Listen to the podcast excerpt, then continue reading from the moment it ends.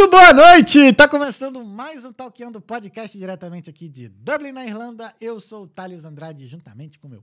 Muito boa noite, meu parceiro. Finalmente ah, estamos de volta. Estamos de volta. Parece que a gente tá um mês sem fazer podcast. Cara, né? Desaprendi tudo. Eu já vi. Porque a gente teve que consertar agora, né? Mas é isso, estamos aí, Pupilinho. Estamos de volta. Você tá bem? Tô ótimo. E você, como é que tá? Maravilhosamente bem, na Santa Paz do Senhor Jesus. Sempre bom talquear. Já olhando já pra Portugal, assim, já pras oh. férias, já... Tá ansioso? Muito. Ah, tô animado, mano. Vou dar um tempinho de Dublin. Férias, férias, merecidas, é, merecidas. É isso, mas não vou ter férias de Talkeando não, porque vai rolar Talkeando lá. Ó. Oh. É isso, já estamos vendo já os esquemas. Mas hoje é o episódio, a gente ainda tá em Dublin, tem mais dois episódios ainda aqui. Hoje, com, hoje e quinta-feira. E hoje é o episódio duzentos e vinte e três, e a gente tá conversando, vai conversar com o Rogério Robetti. Beleza, Rogério? Beleza. Bem-vindo ao Talkeando, uma honra te receber aqui, cara. Obrigado pelo convite, um prazer estar aqui. Ah, eu que agradeço. Talkear. Isso aí. Antes da gente começar, deixa eu dar um recadinho para você que não conhece o Talkeando. O Talkeando Podcast é uma conversa, a gente está aqui todas as terças e quintas com um convidado diferente, reverente, ilustre, com uma conversa para fazer você pensar um pouco fora da caixa e te motivar a sair da sua zona de conforto e mudar de vida. Eu falo isso que todo mundo que veio aqui fez isso, mudou de vida e vem aqui contar a história para você mudar de vida também. Então, se você não está inscrito, se inscreve agora.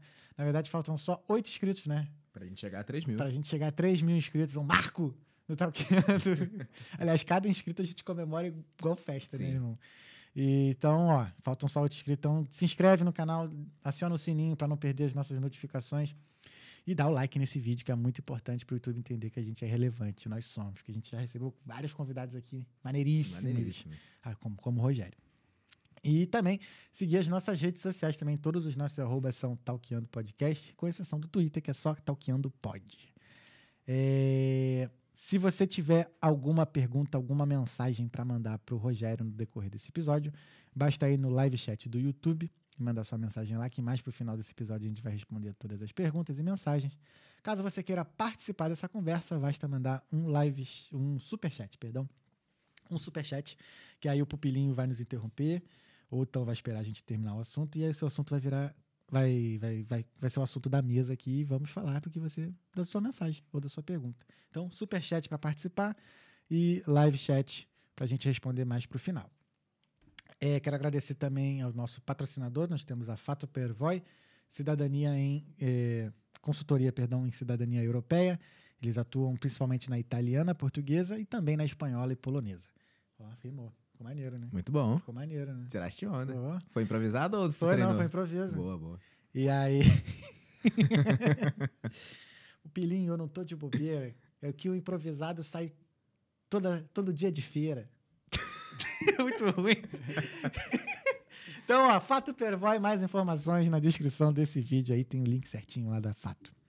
É, nossa, quero agradecer... Mais alguma coisa? Acho que não, né? Tudo, tudo, tudo, tudo, tudo de boa. Tudo nice. Tudo nice. Nosso convidado de hoje, ele é engenheiro de software, criador da criptomoeda CryptoPila. Ele é do Paraná e é o Rogério Robetti, está aqui, vem conversar com a gente hoje. Roberto, Roberto, de novo chamei de Roberto. Rogério, seja bem-vindo ao Talkeando Podcast. Muito obrigado. Como é que você está, irmão? Tá tudo bem, cara? Muito bem, é... Feliz de estar aqui, obrigado de novo por me receber. Velho, era para tu ter vindo mês passado, né? Era para ter vindo Aconteceu mês um passado. Problema nos olhos. É, eu fiz essa cirurgia de laser nos olhos para não precisar mais usar óculos é, e a recuperação demorou um, um pouco mais do que eu esperava. Como é que foi isso, cara? Tu tinha o quê? Astigmatismo, tinha miopia? Astigmatismo e miopia é, e por causa do jiu-jitsu. É, aí é um procedimento um pouquinho diferente uhum. e a, re, a recuperação é um pouco mais longa, um pouco mais dolorida. Até para o pessoal que, que faz jiu-jitsu. Se for fazer a cirurgia, deixa dois dias para não conseguir viver, porque você vai ficar na cama com o olho fechado, Caraca. sentindo dor. O que eu não esperava, eu acho. Uhum. Porque ninguém que eu conhecia tinha feito essa, essa versão, que é o P R K, né? Que é, é um, é, não é o LASIK, é o P R K para esporte de contato. Uhum. É, então, acabou que no segundo ou terceiro dia, acho que eu te mandei a, a mensagem, uhum. porque eu, eu não consegui abrir o olho, cara. Cara, Os dois merda, primeiros cara. dias eu fiquei na cama, uhum. tive que chamar a minha irmã pra ir lá em casa ajudar a minha esposa com as crianças, porque realmente eu achei que ia sentir dor, que ia, que ia ser difícil, uhum. mas não queria ficar de cama, cara. Aliás, foi uma, foi uma revelação, cara. Bateu um desespero? Cara, me, me fez pensar nessa, nessas pessoas, até idosas, sabe? Uhum. Que ficam de cama. Porque eu nunca tinha ficado acamado, assim, uhum. por nenhum dia. E, cara, você tem que ficar com o olho fechado, porque pensa assim, você Não é que você só tá lá na cama. Você tá lá na cama sentindo dor. É, parece que alguém jogou areia no teu olho e, Caraca, e um, um, um gato veio e arranhou, assim. Eles te dão o anestésico, mas eles te falam que não é para usar o tempo todo. Uhum. Porque o anestésico, ele, ele faz demorar mais a recuperação. Então, você tem que ficar meio esperando melhorar, né? Caraca, que merda. Então, dois dias... Se você for fazer esse P R K, dois dias, pede ajuda, porque você vai ficar... Ainda vai ficar bem, eu, eu não uso óculos, ainda bem. Mas por que, que tem a ver o jiu-jitsu com isso? Então... O LASIK, que é o mais fácil, que recupera em horas e uhum. não em dias, eles fazem um corte na tua pupila, leva, porque eles têm que tirar a primeira camada do olho para aplicar o laser. Uhum. O laser é o mesmo para qualquer procedimento, uhum. mas é, é, é como você tira essa primeira camada. Então, o LASIK eles cortam, levantam a camada, aplicam o laser e fecha com a mesma camada. Uhum. O P R K, eles tiram essa camada e jogam fora. Caraca, que merda. Então é isso. O teu olho fica no cru ali, uhum. cara, com uma lente para proteger, mas fica muito sensível. Entendi. E aí gera uma nova. Por isso que é pro jiu-jitsu ou para outras artes marciais você faz esse, porque gera uma camada nova, não uhum. tem corte. Então, Entendi. Então é mais resistente, é, é mais seguro. Uhum. Porque se você faz o LASIK, por exemplo, alguém vem te dar uma cotovelada, tira do lugar, entende? Estraga, uhum. tem que fazer cirurgia de novo. Caraca, cara. Nossa, mano. Eu ia ter... Não, eu que nunca usei óculos, então eu ia ficar... Não, só, de, co... só pela descrição que ele fez, já bateu aquela coceirinha. Não, eu já tô, com, já tô chorando aqui. Nossa. Já. É, cara, é, é, se eu soubesse o quão dolorida era, eu ia pensar duas vezes, sinceramente. Eu, mas... eu acho que ia fazer ainda, mas ia me preparar melhor, né? Uhum. Porque você tem que organizar a tua vida, porque aqueles dois dias... Aí o terceiro dia eu abri o olho e tal, começou... Aí quando começa a melhorar, melhora rápido, assim. Sim, o terceiro sim. dia eu já consegui abrir o olho quase o dia inteiro. É, mas não via muito bem ainda. Quarto dia, cara, parece que não tinha acontecido quase Entendi. Nada. Já vai melhorando assim, aí melhora uhum. rápido. Mas tu sempre usou óculos desde de pequeno? Desde o começo da faculdade. Comecei ah, a fazer a faculdade de programação, aí computador, uhum. aqueles é, T R C, né? Os, Sim. os tubão. E aquilo lá estragou a, a visão, cara. E, e acabou que eu comecei a usar óculos na faculdade. Então, fazem uns... Fazem uns dezoito anos. Tu é aquele programador que fica na, na, na sala escura, tudo apagado, só com a tela do computador na cara? Não era, cara, mas eu era, eu era aplicado. Então eu ficava no, no computador muitas horas. Entendi. É, e no começo da internet ali, uhum. tipo, eu ficava... A internet, já, a internet já fazia a gente ficar muito tempo, né? Que era de escada na nossa época sim, lá. Sim, sim. Você lembra do site O Fim da Internet? Não. Você é desse tempo? Não, não Tinha cheguei a ver esse site. Um dos sites se chamava O Fim da Internet. Eu não sei se existe ainda, mas era, era um site com piadas. Pupilinho, com... dá um... Dá um mas é pra já, coisa, tô, é, já tô na atividade aqui. É pra, pra gente velha, isso aí. É a galera das antigas. Foi aí... Eu, depois veio... A gente tava falando do Não Salvo, né? Ah, o Não Salvo não salvo eu cheguei a ver. Não, mas eu, quando eu comecei na internet, era o K D, cara. K D ponto com ponto B R, antes do Google. Era o K D. É o K D pra procurar... Caraca. Eu lembro de tudo isso aí. Emule. Lembra do Emule? Emule? Caramba, eu lembro de todos. Caraca, a gente tá velho. Tem quantos anos, cara? Eu tô com trinta e sete. É, dois anos mais velho que eu. Eu tô trinta e cinco. É... Então a gente tá na mesma época. É, praticamente. Uhum. E quando é, que, quando é que tu começou? Por que que tu começou no, na engenharia, de, no, no T I, óbvio, né? Na programação? Cara, essa é uma história interessante. Porque eu comecei porque eu passei no vestibular. Essa é a real. Eu, eu sou de fazenda, né, cara? É. Eu sou do, do interior do Paraná, então eu, a minha, o meu caminho era para agronomia. Uhum. Eu estava indo para agronomia e eu fiz um vestibular numa federal lá, em Pato Branco, daí. é... Por que que todo mundo que fala Pato Branco vem com daí embora? Cara, é, é uma vírgula lá no sul. Não, eu sei, mas... Todo mundo que fala Pato Branco, vem o daí depois. Não, porque lá é Pato Branco, daí. Mano, não importa o que, que você tá falando. Falou Pato Branco, vem o daí depois. Mas eu falo por sarro. Né? Eu falo pra, pra realmente chamar a alusão à bozena. A mas bozena. É, é, a bozena, aliás, é fantástica, né? Uhum. Um personagem icônico. É, mas eu fiz esse vestibular uhum. e era, a minha primeira opção era agronomia e eu tinha que escolher uma segunda opção, né? Entendi. E foi engenharia de software. Porque eu, eu gostava de, de computador, mas uhum. eu gostava de abrir, eu já tinha um entendimento do que, que era memória, o que, que era uhum. H D, tipo, básico, assim. Uhum. E eu pensava que ia ser isso, entende? Que você ia abrir o computador e... Aí passei no vestibular, comecei a fazer e me encantei com programação, né? Acho que... Acho que tem, tem pessoas que, que acho que sofrem mais, pra mim foi super é, intuitivo, assim. Uhum. A primeira vez que eu consegui fazer uma máquina, fazer o que eu queria que ela fizesse... Sim. É tipo aquele sentimento assim, caramba, cara, é, é o sentimento de, de Deus, né? Uhum. Tipo, eu fui por partes. Eu comecei ali naquelas aulas de arquitetura, né? Que você abre o computador e tudo mais, até o, aí eu queimei um H D. e uma memória RAM, porque eu tirei a, o H D com o computador ligado. Fiz essa merda, eu, fiz, eu, só, eu fiz muita merda. Aí depois eu dei uma olhada em redes e achei redes um saco. É. Aí eu falei, mano, tem que ser programação mesmo. Aí comecei a gostar, fui gostando e eu já sou apaixonado por programação. Cara. É, a galera Adoro. fala muito do clique, né? É, uhum. Quando você começa a pegar a lógica, acho que isso acontece em línguas também. Em inglês é parecido. Quando uhum. Tem uma hora que vira a chave, parece. É. É, você, você vai colocando esforço, esforço, esforço e, e chega uma hora que vira e você gosta uhum. e, e a coisa começa a andar. É. A programação especial foi que mudou muito minha forma de pensar. Eu já sempre fui muito cara de exato, sempre gostei muito de matemática. Mas a questão, depois que eu aprendi lógica de programação, me fez muito, assim, pensar na, na, na, na forma de tomar decisão, tipo, de forma mais racional, ou de pensar nas possibilidades, né? Porque nossa área é tudo if, if, if, if, né? Sim, sim.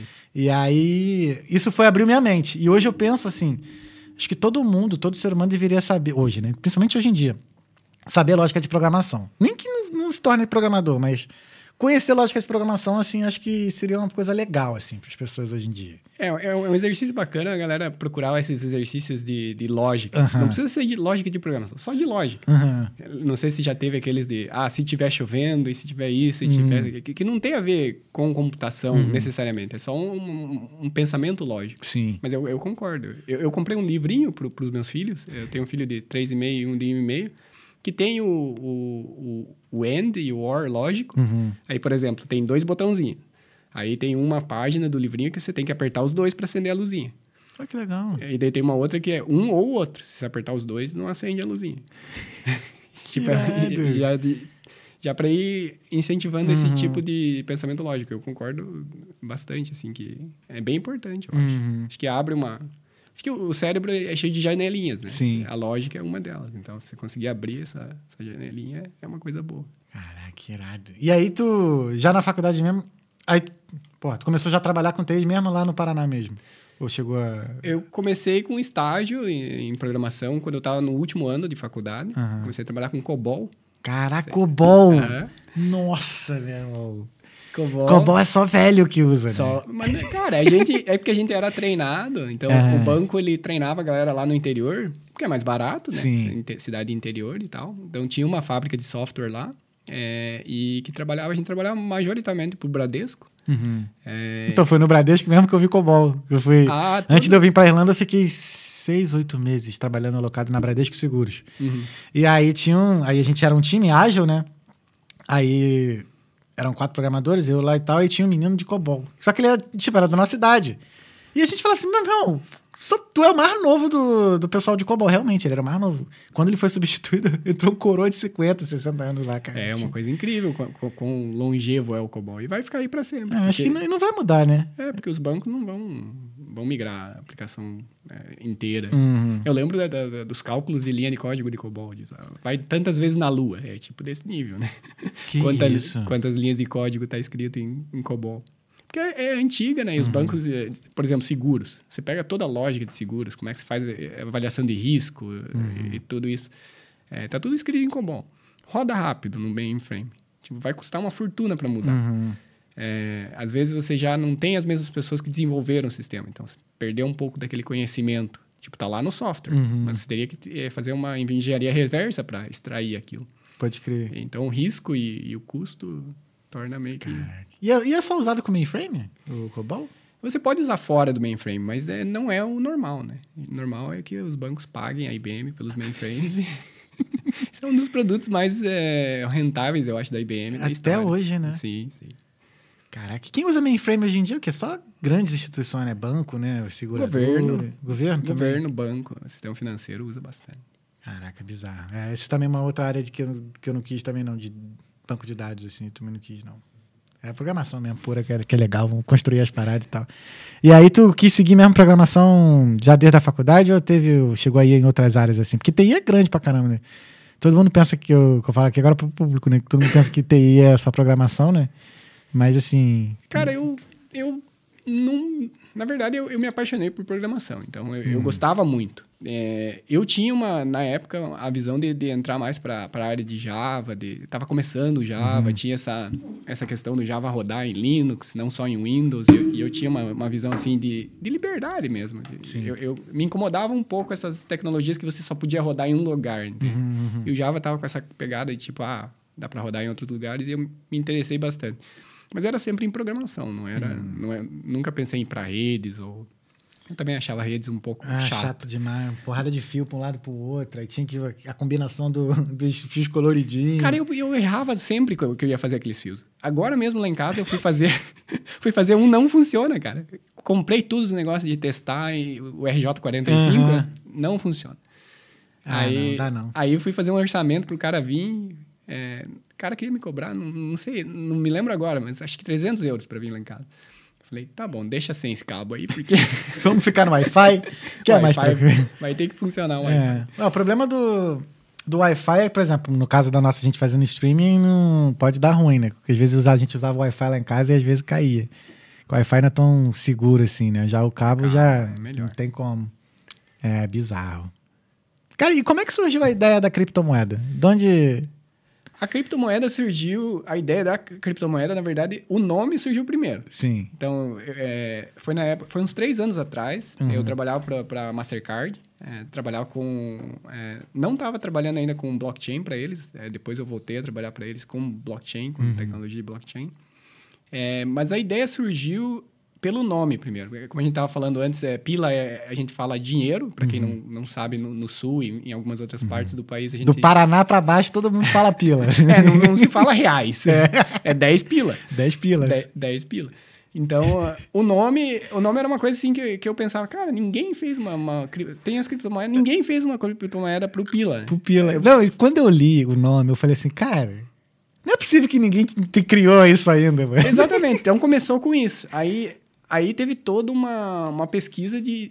Beleza, eu tenho o nome, mas tipo, não, não vou lançar uma dessas uh, meme coin, um negócio que é só, tipo, pegar dinheiro das pessoas. Né? Uhum. Bom, vamos criar alguma coisa que realmente tenha, tenha uso. Então, começou uma pesquisa de, de achar o, o que, que não existe ainda no mercado. Que é também uma coisa difícil, né? Porque uhum. você pega aí...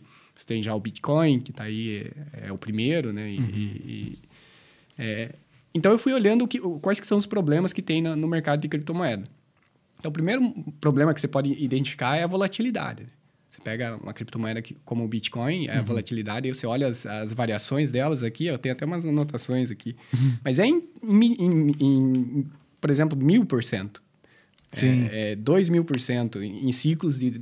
No começo, de até de nove mil por cento. Né? Caralho. Então, são...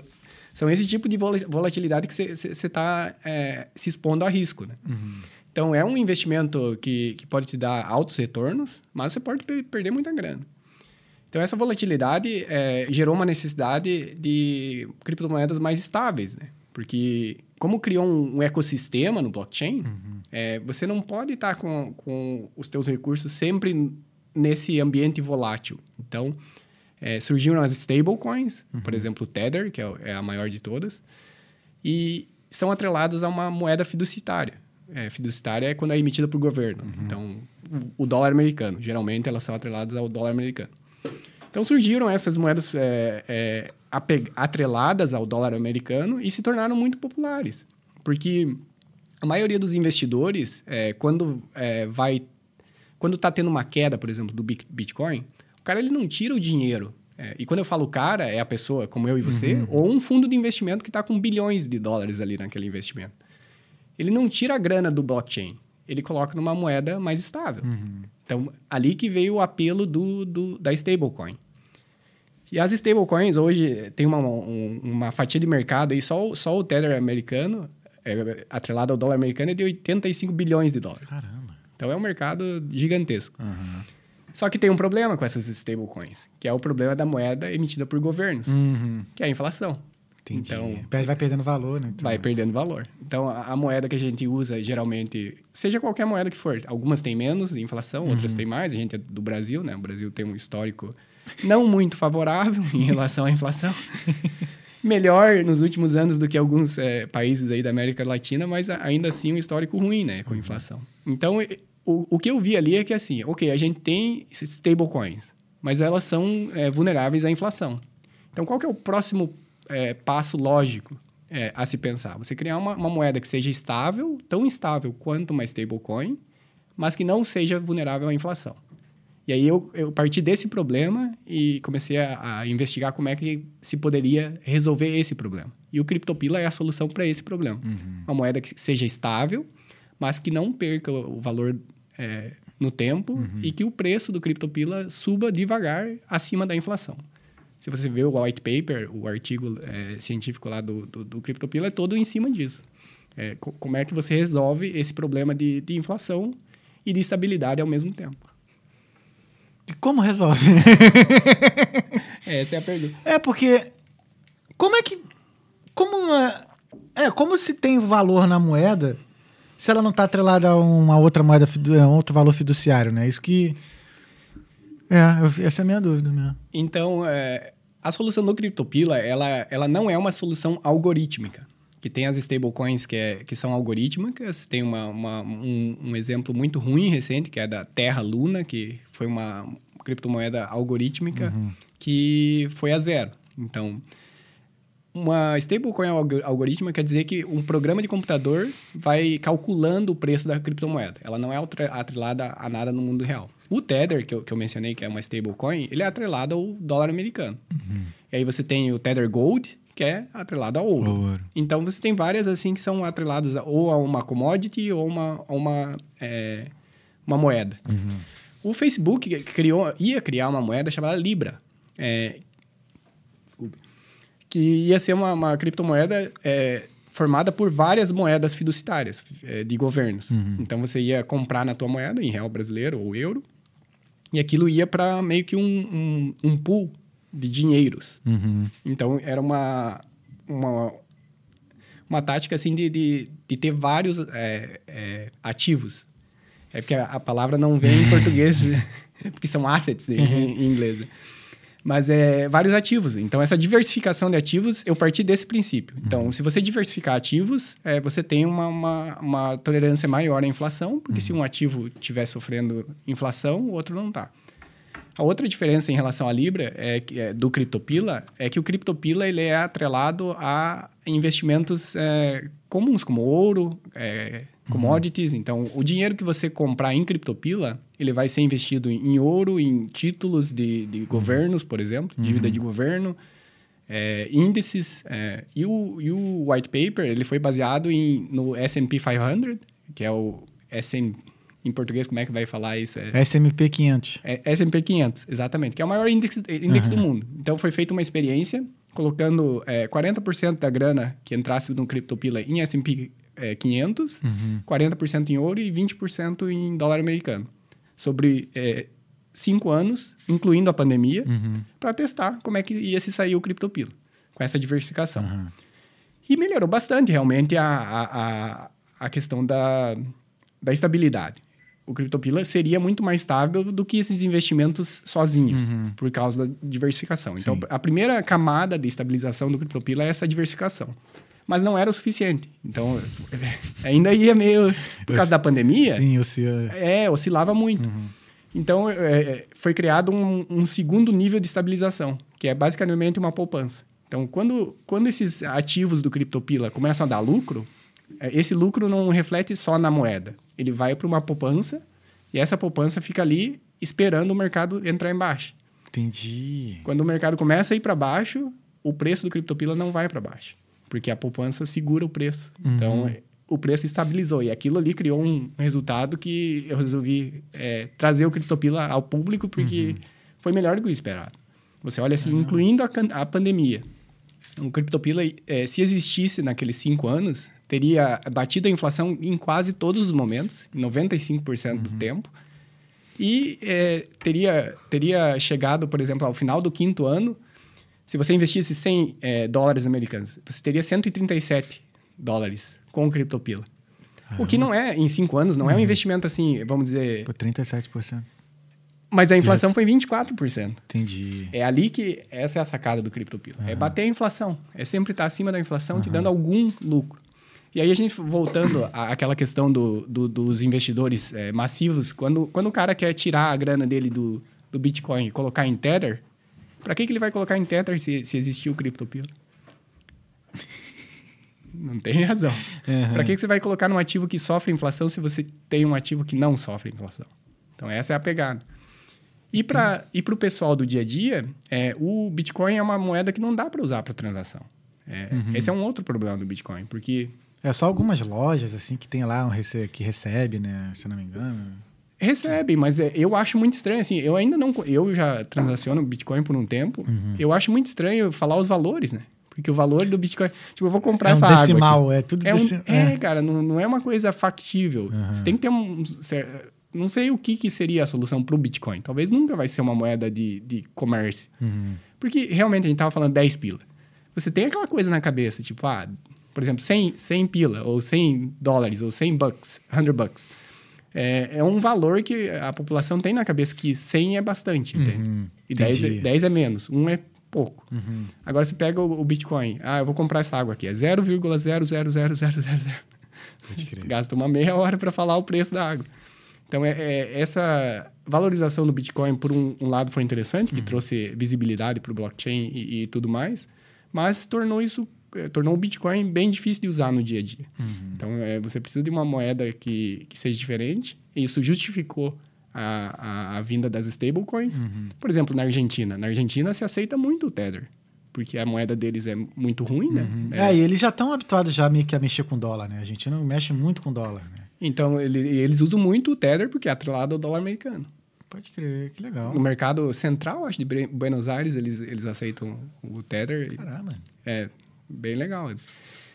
E tem outros países, né, que são bem receptivos à criptomoeda. Tem El Salvador, que aceita até... É, Bitcoin é, é considerado uma moeda oficial. Então, tem, tem abertura, assim, de, de países que, é, que são mais receptivos a criptomoedas. E de outros que não são tanto. Uhum. Os americanos, por exemplo. É, eles querem controlar tudo. Porque eles têm o dólar, claro. Você é. pensa assim, ah, se, se, você é, se você é o dono do, do dólar e você vê qualquer moeda... meio que talvez possa no futuro uhum. ser um problema para você. Você não quer que... que Mas que tu não... acha que um dia nós vamos parar de usar dólar? Ou pelo menos nos basear no, no dólar, assim, mundialmente, assim, na questão de... Cara, de é, essa é uma conversa que dava para fazer um podcast só dessa conversa, né? Se eu ser bem sincero. Uhum. Porque é uma questão do, do, desses ciclos de, de impérios, né?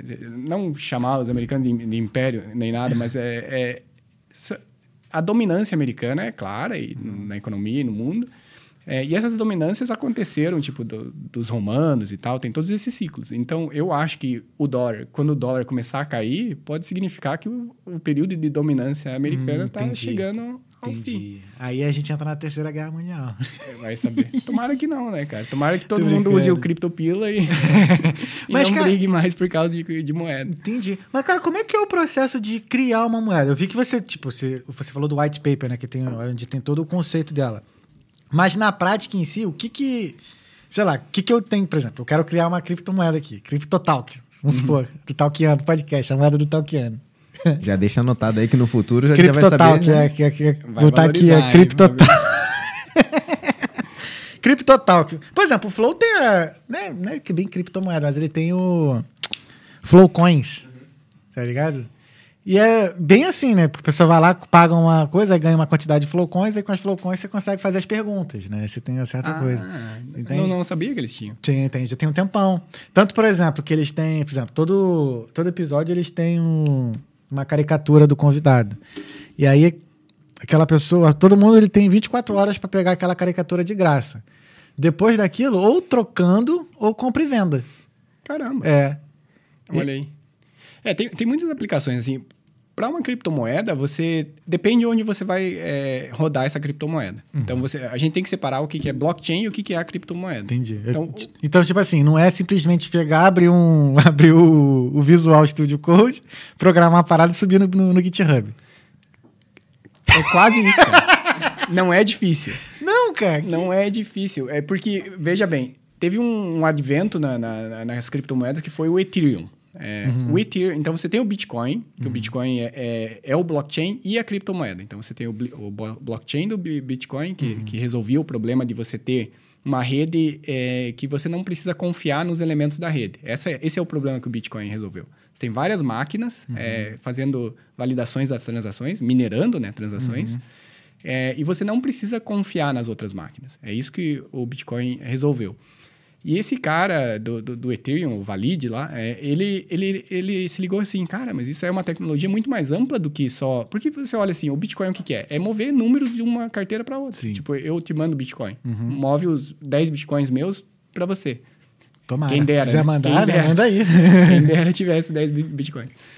Mas é, é basicamente isso, né? Você move, uhum. é, desconta os, os dez do, da minha carteira, põe na tua. Uhum. Mas você precisa de uma estrutura, infraestrutura grande para que você não precise confiar nos, nos players, que é, é geralmente o que a gente precisa com bancos, né? Você tem que confiar uhum. no banco, que ele vai fazer a operação uhum. certa e os servidores estão tudo, é, é, todos corretos e, e não, não, não vai ter um tipo, algum tipo de, de...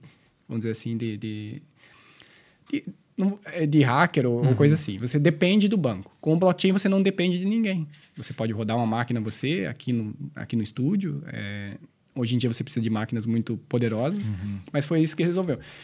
É, foi esse problema que resolveu o Bitcoin. Quando chegou o Ethereum, o Ethereum veio com os, o que a gente chama de é, contratos inteligentes. Então, você não precisa só mandar números de uma carteira para outra. Você pode armazenar qualquer tipo de dados. Uhum. Porque o, o blockchain, na verdade, é um banco de dados. Uhum. É, que, no caso do Bitcoin, era para armazenar o saldo de cada carteira. Então, é, um, é uma aplicação quase simplista, se você Sim. pensar. E o Ethereum pensou, cara, vamos usar isso aí para mais coisas. E eles começaram a desenvolver esses contratos e interfaces. Então, por exemplo, se você quiser desenvolver um, uma moeda para o Talkeando... No Ethereum, você é, só tem que implementar um, um, um R C vinte, que é uma interface. Uhum. E você implementa aquela interface e faz um deploy dela no blockchain do Ethereum. Ou em algum blockchain que seja compatível com o Ethereum. Uhum. Porque o Ethereum foi o primeiro, mas daí você tem blockchains que vieram depois que também suportam os, os smart contracts e, e os contratos inteligentes, em português, uhum. né? E com as mesmas interfaces. Então, se você desenvolver essa interface, você acha online, às vezes você acha um site, você vai lá, coloca o nome da tua, da tua moeda ah. e sai o código e você faz o de... vai num vídeo no YouTube, vê como é que faz o deploy, paga a taxinha, né? Uhum. Porque tem uma taxinha. É assim que o Ethereum faz dinheiro, né? Uhum. É, quando você faz um deploy de um contrato inteligente ou quando você transfere moeda, você tem que gastar os Ethers, né? Uhum. Que é, é a moeda do Ethereum. E basicamente é isso. Então, mas para criar uma criptomoeda, no meu caso, é, veio um pouco antes, porque eu tinha um planejamento de criar um blockchain novo. Tá. Vamos então, vamos por, por parte. Por quê? Blockchain é um assunto que me interessa muito. Eu comecei até a estudar, mas eu, eu parei por conta das coisas do trabalho e tudo mais. E é algo que pro ano que vem, né, gente? Todo ano, no final da, do ano, a gente bota os objetivos no ano pro ano que vem. E é uma coisa assim, é blockchain e inteligência artificial. São duas coisas que eu quero me inserir mais nisso, como programador. E, cara, como é trabalhar com blockchain? O que, que, gente, que, que se faz quando se trabalha? Porque você falou que você, né, trabalhou na Mastercard e tal, e eu não faço ideia como é o dia a dia de um, de um programador de blockchain. Cara, a gente é, não tinha tantas aplicações no blockchain. A gente uhum. criou toda uma infraestrutura, é, porque o blockchain é assim, é, ele é complexo por um lado, é, mas ele é simples de usar. Uhum. Porque é basicamente isso. Uma vez que você está... É, trabalhando com ele e o blockchain está lá já, se você não está criando um blockchain novo, é basicamente você está armazenando dados no, no, num Oracle, uhum. num outro banco de dados. Tipo, é, salva, deleta, uhum. deleta, não tem deleta. Não de tem verdade. delete, é. É, porque essa é uma questão. É, é um livro de caixa online, uhum. que é basicamente assim, ele só vai para frente. Né? E as, as transações estão todas públicas. É, o blockchain, é, ele é basicamente blocos de transações, né? Por exemplo, uhum. eu mandei os dez é, bitcoins para você. Aquilo ali vai ser processado num bloco, e, junto com várias outras transações. Uhum. E por que, que é, é chain? Chain é de cadeia. Cadeia, cadeia. Então, cada bloco, ele aponta para o bloco anterior. Uhum. E aquilo ali tem, é, usa várias... É, aí eu não vou entrar na, na tecnicidade da coisa, uhum. mas você pode garantir que os blocos estão em ordem, estão na ordem certa, e que os blocos não foram alterados. Porque você usa hashing, você usa... Ah, sim. Então, quando você não consegue mudar o que já foi feito. Perdão. E é isso que cria a, a confiança no uhum. blockchain. Porque ele é público, a informação está lá. E se você for recalcular os hashes para trás, você consegue ir até a primeira transação do Bitcoin. Entendi. Então, você não, não tem como... É, ele, ele, é, em inglês, a gente chama de non-repudiation. Que é porque você não pode dizer que não aconteceu. Sim. Se eu te mandei os, os dez bitcoins e eu assinei, porque aí que entra a questão da assinatura digital. Você tem uma chave pública e uma privada. É, você usa a tua chave privada para assinar as transações. E a chave pública, qualquer pessoa pode usar para garantir que a assinatura é tua. Entendi. Então, Sim. você não, não pode dizer que não é tua. Sim. O que acontece, eu falei que eu ia falar um pouco de, de, de como não é, ser pego nessas coisas. O que uhum. acontece muito com, com esses golpes que o pessoal vê de criptomoeda, pessoal que tem é, criptomoeda em carteira própria, que não tem numa uma exchange, né, numa uma companhia que, que cuida dessas carteiras para eles, é que a, a galera perde a senha dessa chave privada ou expõe essa chave privada. Uhum. No... Aconteceu num vídeo, cara, é, um youtuber é, deixou o monitor... gravando, acho que um gamer, e apareceu a chave privada dele, e os caras uh. roubaram. Acontece, acontece frequentemente. Então, é muito difícil você atacar o blockchain. É a mesma coisa com o banco, se você uhum. pensar. É muito difícil você atacar um servidor de banco. Você ataca o usuário. Sim. Então, você ataca ali na ponta. Eu lembro que antigamente tinha... Antigamente não, até hoje ainda tem o... aqueles Trojan lá, que a gente, tipo... de pendrive, né? Justamente quando a gente tinha um medo da porra de botar pendrive dos outros no computador, porque sempre tinha... algum algum código lá malicioso que pegava justamente a hora que você estava digitando a senha ali, aí pegava, captava a transição... Trans, caramba! Keylogger. É. Isso, keylogger. Aí você pegava justamente a, o que você digitava com a transferência para o banco, e pegava justamente aquilo ali, era uma merda. É, então, se você estiver pensando em investir em criptomoeda uhum. é, o, o, e você vai é, criar uma carteira no blockchain, é, você tem que ter muito cuidado com essa... Com essa em, em geral, são doze palavras a, a chave. Uhum, então, uhum. aquelas doze palavras, você tem que ter muito cuidado onde é que você vai colocar. Você tem que... Tem gente que, por exemplo, em, grava em metal e coloca em cofre. Porque dependendo Caraca. Da grana que você tem, vale a pena, né? É, isso é uma coisa também que é... Assim que você falou de, de golpe, né? Eu conversei com... Caramba, esqueci o nome dele. Do... O Ronaldo, Ronaldo. É, justamente disso, né? Do, dos golpes, né? Da... Eu até esqueci agora porque que eu falei que eu esqueci o nome do Ronaldo, aí eu esqueci o fio da meada. Do golpe e tudo mais, da senha. Caramba, esqueci o que eu tava falando. Putz, que merda. É, é muito comum esses, esses golpes de, de é, roubar senha, ah, como esse cara ah. que deixou no, no monitor. É porque... Ah, tá. E tem muita gente que perdeu a senha, porque no começo o Bitcoin não valia nada. Meu primo, meu primo, seu nome... Foi mal, Anderson. É, meu primo, eu acho que ele tinha, tem, numa carteira... Eu posso estar super enganado, porque eu posso botar... Tava botando meu primo em risco agora, mas acho que ele, na época, ele tinha uns cem Bitcoins, assim. Caramba. Por aí. Era grande, assim, a quantidade. E ele contratou um programador e tudo mais para achar um H D. E ele até ofereceu metade do Bitcoin para o pro programador. O cara não conseguiu acessar lá a senha dele. Perdeu mesmo. É... Hoje em dia eu nem sei como é que eu armazenaria uma senha dessa, cara. Ah, sim. É por conta dessa questão de, de golpe e tudo mais. Quem tem Bitcoin hoje assim pra caramba nem aparece mais na mídia nem nada, cara. A pessoa some do mapa, né? É... Não se conhece todos os donos de, de Bitcoin. Uhum. Porque é isso, você conhece as carteiras. As carteiras são públicas. Uhum. O número lá da carteira é público. Agora, se aquilo ali é... é de quem que é aquilo ali... Não dá pra saber. Não dá pra saber. E é isso que cria também... A, naquele episódio com... É, Ronaldo, Ronaldo. Ronaldo. Ele falou disso, né? Que é, a questão de, de... Às vezes é usado pra... Dinheiro de drogas ou uhum. coisa assim. É, se você, você consegue chegar na carteira, mas se você não souber de quem é aquela carteira... É difícil. É ali que, que acaba... As carteiras são públicas, as transações são públicas. Então, quando acontece uma transação alta de um valor para um, de um lado para o outro, é, você sabe que está acontecendo. Mas, mas não você, sabe quem é. Se você não souber de quem é a carteira, é difícil de, de achar. Uhum. É, e não tem como saber de quem é a carteira mesmo? Aí depende, né? Se o cara só divulgar... O é, governo, é, né? É, governo, se você tra- rastrear o I P, você chega no endereço. Uhum. Se você... Sempre tem um jeito. Eu Sim. tenho um amigo, muito, muito amigo meu, Leandro, que se ele estiver assistindo, ele, ele sempre falava uma coisa assim, não existe nada feito que não possa ser desfeito. Uhum. Então, nada é cem por cento seguro. Então, não existe nada que Não existe nenhuma é, tranca de cofre de banco que não uhum. possa ser aberta. Só abrindo um parênteses aqui, tem gente que acredita na segurança da urna. Ih, não posso falar isso não. Então. Foi mal, hein? Desculpa aí, S T J. Não existe nada que não possa ser invadido. É tudo uma questão... É, quando você vê essas pessoas que... Eu não sou hacker nem nada, mas eu, eu ah, sempre... Ah, tô brincando, tô brincando. Eu sempre é, tive uma curiosidade do que essas pessoas falam. Uhum. E, e o que você escuta realmente é que não, não é a questão de se é possível. É quanto poder computacional você precisa e quanto uhum. tempo você tem para fazer isso. Por exemplo, as chaves de, da internet. A gente troca a cada menos de dois anos, porque com o poder computacional de hoje é dois anos, mais ou menos. Agora já é menos uhum. do que dois anos.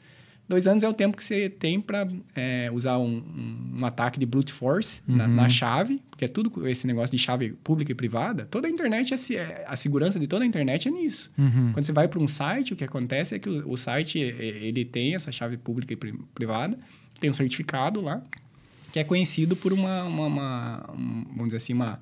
na loja pública. Uhum. Você vai, vai, vai no, no site do Google. Você olha lá, ele te dá um certificado. Tem uma loja pública lá com todos os certificados registrados. Uhum. Você pega aquele certificado, olha, olha a chave pública daquele certificado, olha, bateu, você confia naquele site. Então, essa tecnologia que o Bitcoin usa não é só no Bitcoin. Ela já é usada na internet, é uhum. usada largamente na engenharia Entendi. de software e na, na engenharia computacional. É, mas não, não, não é que não pode ser, uhum. que, que é inquebrável. Tanto é que Sim. a gente tem que trocar os certificados frequentemente uhum. para evitar um, um ataque brute force, uhum. é, que trans, traduzindo do inglês seria você testar todas as chaves. Sim. Então, basicamente, você vai uma por uma até achar. Então, Caraca, velho. Como se... É sinistro. É só, só com poder computacional mesmo para fazer isso. Não tem Exatamente. Como. Então, humanamente falando, não tem como. E no blockchain eles criaram esse sistema, por exemplo, doze palavras, é, um, é uma chave grande, uhum. é, é bem difícil você conseguir. Elas são randômicas, né? Não Sim. é uma... Você, por exemplo, poderia usar um ataque de dicionário, algo assim, para tentar descobrir, uhum. mas leva muito tempo. E, e também é, você teria que ter é, esse poder computacional que, que não, não é fácil de não ter é acesso. Fácil. É. Então, tipo assim, eu posso dizer então que o, blo- o blockchain ele é uma tecnologia de... que dá mais segurança para as transações, independente se for transação financeira ou não. E não depende de uma entidade ficar monitorando. Pode crer. Essa é, é a grande sacada. Uhum. Tipo, você, te, você tem uma rede e a rede é responsável por essa segurança. Usando todos esses mecanismos que a gente conversou, de, uhum. de chaves, etcétera, e hashes, e, e etcétera. Uhum. Mas a, a rede dá segurança, não é um elemento. Então, você é, não depende de um, um elemento validar as transações. Uhum. E tem uma, um pessoal mais libertário e tal, que é anarcocapitalista e tal, que gosta da ideia de você ter um dinheiro que não é do governo. Cara, eu gosto dessa ideia também. É, eu acho bacana. É atraente. Porque, pô, te dá muito mais de liberdade em qualquer lugar do mundo, né? Eu concordo com isso. Tanto é que o CryptoPila também é, é, ah. é mais ou menos nessa, nessa linha. É, só que o CryptoPila é diferente do Bitcoin, porque o Bitcoin é uma, uma, uma infraestrutura pública. Todo o hum. código é aberto e ninguém sabe direito quem criou. Porque foi, ah, é foi o, o Satoshi foi lá. O Satoshi, que ninguém sabe se é homem, se é mulher, se é um é, grupo de pessoas. Se é uma, uma galera. É um então, E T, imagina se é um E T. Ninguém sabe. Então, é, a ideia do CryptoPila diverge um pouco disso. É uma empresa, vai ter uma empresa. Uhum. E até tem uma questão ali de recompensa que, que dá pra gente falar, que dá pra galera ganhar pedacinhos dessa empresa. Isso uhum. é uma coisa que eu tô te, fazendo pra... para engajar, porque Sim. o CryptoPila está no momento de engajamento, de criar uhum. comunidade. Sim. Então, n- não existe ainda o, o token, o CryptoPila. Uhum. Então, ainda está só o conceito, então. O, já existe o código, já, já foi testado parcialmente, uhum. é, já está provado que funciona, mas é, a, a moeda não está disponível para vender. Porque uhum. tem muito problema legal com criptomoeda hoje em dia. Tem uma, uma questão legal que é, em vários países, por exemplo, a América, eles estão colocando gente na cadeia. Então, isso, a gente está monitorando tudo que essa galera fez de errado, uhum. por que, que eles estão sendo é, processados, Sim. o que que, o que está acontecendo. Muito é relacionado a essa questão de você não conseguir separar dinheiro que é, é de pessoa normal, de dinheiro que é de é, tráfico humano, hum, tráfico sim. de drogas, é, financiamento de terrorismo. Uhum. Então, essa é a preocupação é, que os governos têm e, e, e que estão colocando regulamentações para é, para evitar. Então, a gente está olhando todas essas regulamentações e o CryptoPila vai se adequar a regulamentações. Então, uhum. por isso que não está lançado. Não é uma coisa... A ideia não é lançar a moeda e começar uhum. a vender e... Mas e entrar beleza. Nessas regulamentações não, se, não limitaria a moeda? Sim, sim. E isso não é ruim? Em um lado é ruim. É, mas é, você não tem, não tem um, vamos dizer assim, uma bala de prata. Porque você pega o Bitcoin. O Bitcoin, ele resolve esses problemas. Uhum. Mas daí ele tem esses problemas que a gente estava conversando. Uhum. Ele não é atrelado a nada, mas para você atrelar alguma coisa, você vai ter que é, ir pela regulamentação. Uhum. Porque você não vai conseguir comprar ouro sem, sem é, uhum. é, passar pela regulamentação. Você não vai conseguir operar livremente em países, é, principalmente se você está colocando a tua cara. Por isso que o Satoshi nunca colocou a cara uhum. dele. Porque se ele coloca a cara, cara, eles iam colocar ele na cadeia. Sim. Tem esse risco. Talvez não. Talvez não. Mas a gente vê algumas, algumas pessoas de criptomoedas que foram presas realmente. Porque, e por causa dessa questão de privacidade. Tem uma criptomoeda que agora me fugiu o nome. É, é, eu gostaria de lembrar agora o nome, mas eles eram muito sobre essa questão de privacidade. Eles foram passos além até do, do Bitcoin para a privacidade. Tenta ver se tu acha aí, Pupilinho. E, e os caras foram presos, porque o governo descobriu quem era. E como a privacidade era muito alta... Estava é, sendo usado muito para é, tráfico humano. Uhum, para coisa e, errada. E é, para esse tipo de coisa errada. Então, você tem que é, fazer, vamos dizer assim, um, um, é, chegar a um meio termo, certo? Então, no CryptoPila, a decisão é por ir pela parte de regulamentação para que as pessoas também se sintam mais confortáveis uhum. comprando. Porque tem muita gente que tem medo de criptomoeda porque é um pouco... Tá melhorando, uhum. é verdade, tá melhorando muito, mas no começo era muito um Wild West. Sim. Sabe? É, porque tá não muito. Isso, assim, foi até uma coisa que o Ronaldo desmistificou, assim. Que tava tendo muito. Muito comercial, assim, muito bafafá de influencer, né? De. Ah, os caras ricão, mostrando não sei o que, Bitcoin, parará, não sei o que. E aí, do nada o cara tava preso, o cara tava. Sei lá, sumia, ou enfim. Essa é uma preocupação que eu tenho imensa e é, e é uma dificuldade imensa de, de, de uhum. criar uma criptomoeda, porque a galera tem muito medo. Uhum. E, e tem razão para ter medo. Eu até trouxe uns dados aqui. Não sei, você sabe o Popó lá, o lutador? Sim. Perdeu um milhão de reais com criptomoeda. Cara, mas assim... Foi mal, Popó. Sou seu fã. Mas assim, acho que teve também o... O que foi pior foi o Usain, Usain Bolt. É. Que, se eu não me engano, ele perdeu a, a fortuna que ele arrecadou com todos os prêmios dele. Um papo de cinquenta milhões de dólares, cara. Olha aí, agora eu vou dar as dicas pra galera que quer investir em cripto. O Scarpa também, lá do Brasil, o jogador do, do Ah, Palmeiras, sim. seis milhões. Então, o que, que esses caras fizeram de errado que, que, que dá pra colocar aqui? Em três, três pontos, pra ficar bem simples.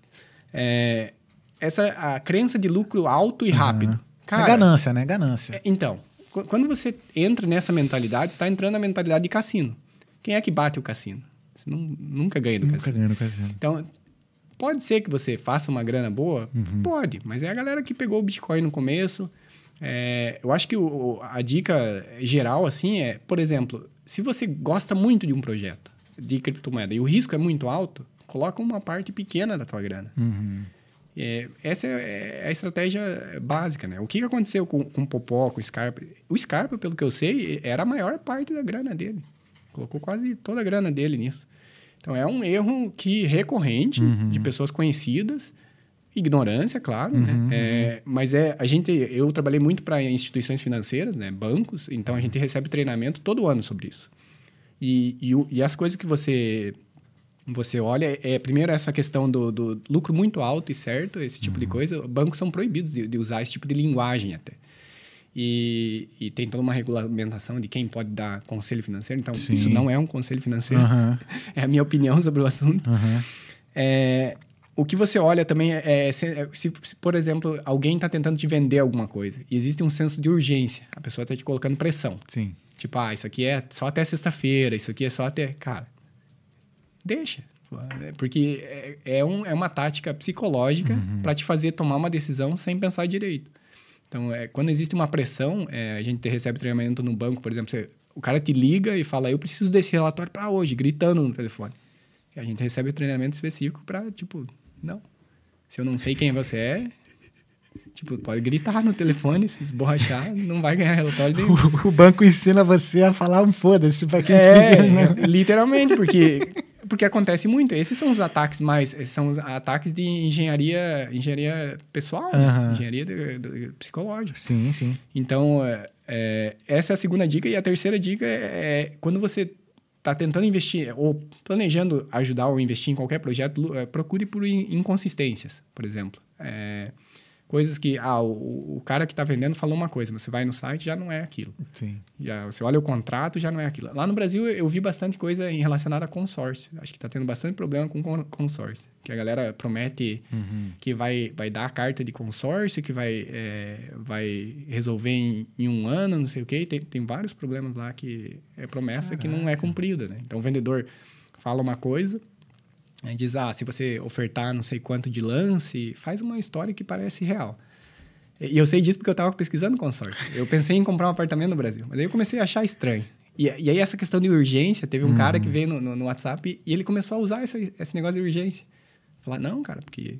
Se você quer, quer. Se não quer, eu vou achar outro investidor. Não, mandou, eu falei, mandou o manezinho, né? Cash é, quer, não cash é, diz. Né? Eu falei, então vai achar outro investidor, é. cara. Não, não e geralmente, principalmente o cara que aplica um golpe, ele é assim, não, eu tenho uma oportunidade assim, você tem que me mandar agora quinhentos dólares aí, quinhentos, sei que é sempre assim, sempre nesse critério urgência. mesmo, de urgência. É, então, então uma dica pra, pra galera que quer entrar no mercado de cripto, é, primeiro, é pesquise, né? Uhum. É, se você não quer tomar muito risco, invista num fundo de, de criptomoedas, porque daí é o que eu faço, na verdade, uhum. eu não fico pesquisando as criptos, eu invisto num fundo que só investe nas grandes, Entendi. que são menos arriscadas. E investe em várias. Aí a uhum. diversificação que a gente falou, uhum. que é um, um fundamento do CryptoPila também. Uhum. Essa diversificação, a história de é, você não colocar todos os ovos na mesma cesta. E uma outra dica de, de, que eu uso bastante é você nunca usar uma instituição. É, por exemplo, não é que eu tenho uma fortuna investida, mas eu, eu, eu trabalho com cinco, seis instituições. Então, ah, além não. de você investir em vários ativos, você trabalha com várias instituições que gerenciam esses é, investimentos. Uhum. Porque pode falir, né? Qualquer instituição pode falir. Você não pode confiar totalmente no banco que faz o teu investimento. Sim. Apesar de que, na maioria dos países, tem seguro, né? Lá uhum. no Brasil, a gente tem o Fundo Nossa. Garantidor de Crédito. duzentos mil, né? duzentos mil. Uhum. Então, até duzentos mil, você está protegido. Segura. Mas você vai se incomodar, cara. Se a, se a empresa falir até sair o processo de falência, até o fundo pagar... Uhum. É melhor você tá, ter as coisas mais é, é, diversificadas, uhum. é, tem em mais de uma institu- instituição. E hoje é super fácil, né, cara? Uhum. Porque é, é tudo a- aplicativo. Você Sim. pega o aplicativo daqui, ou do Nubank, ou da... Uhum. Que não... não, e até assim, a grana investida em, vamos supor, em criptomoeda, ela já é... já é uma parte de uma outra diversificação que você já faz, né? Que, sei lá, investe em fundos imobiliários, estoques, não sei o que. Aí tá uma parte aqui em Bitcoin. Aí dessa parte aqui ainda tá diversificada de novo. Exatamente. É assim que você se proje- protege. A, cada um faz o que quer, né? Então, uhum. as pessoas que... Quando você assume... É, quando você procura um lucro altíssimo, você tá assumindo um, um risco altíssimo. Sim. E esse risco inclui é, a possibilidade de ser uma mentira. E, e quando a promessa é... Como é que, como Quando a esmola é, é demais, o santo desconfia. Exatamente. like, é, noventa por cento dos casos é, é problema. Porque o normal é você é, ter lucros ao longo do tempo. E, Sim. e é isso que o CryptoPila usa também. Usa o tempo. Uhum. Porque a gente estava falando, você usa a diversificação, usa aquela a reserva. E é o tempo que faz a, o preço voltar. Então, a, o fundo de reserva ele não serve para sempre do CryptoPila. Mas o mercado começa a descer. Ele desce um tanto e começa a voltar. Uhum. Se, se você tiver tempo suficiente com o fundo de reserva, e, e pelos nossos cálculos, na maioria dos casos a gente tem, dá tempo de, de voltar o, o ativo para cima e o CryptoPila continuar na, na trajetória. Na trajetória. Devagar e sempre. É, é, é, um, é um jabuti sempre uhum. caminhando para cima. Uhum. Não, é o que a gente sempre vê nos gráficos de, de, de qualquer investimento, né? Tipo assim, você pega uma semana, você vê ele descendo. Aí na outra semana seguinte ele sobe. Aí depois na terceira semana... Você... Só que você pega do ano... É. Aí ele tá assim, ó, subindo. Se pegar o, eu fiz ontem um podcast com, com o meu co-founder, é, o Michael, lá, lá na, ele é Crypto Lounge, é, um, uhum. é um, um, um canal do YouTube só sobre cripto, criptomoeda. Bem, ele filtra bastante, ele dá bastante conselho em relação a isso. E a gente tava olhando o, gra, o gráfico do Bitcoin, e é exatamente o que você falou. Nas últimas semanas tá caindo, uhum. daí você pega do ano, subiu cento e vinte por cento. Aí. Esse ano o Bitcoin. Caraca. Então, é... é Porra, podia ter investido. É essa a questão. Essa é uma outra questão de criptomoeda. Eu tenho um investimento lá que está tá num prejuízo, mas é, se você não vender, você só perde quando você vende. Você vende, é. Então, se você acreditar que vai subir uhum. e você tiver... É, fazer como você disse, você tem essa diversificação, não é a maior parte da tua grana, uhum. não é grana que você precise. E você pode esperar, ao longo do tempo, tem uma tendência uhum. do, do, do Bitcoin, por exemplo, de subir de preço. Porque ele foi é, criado para isso. Ele, uhum.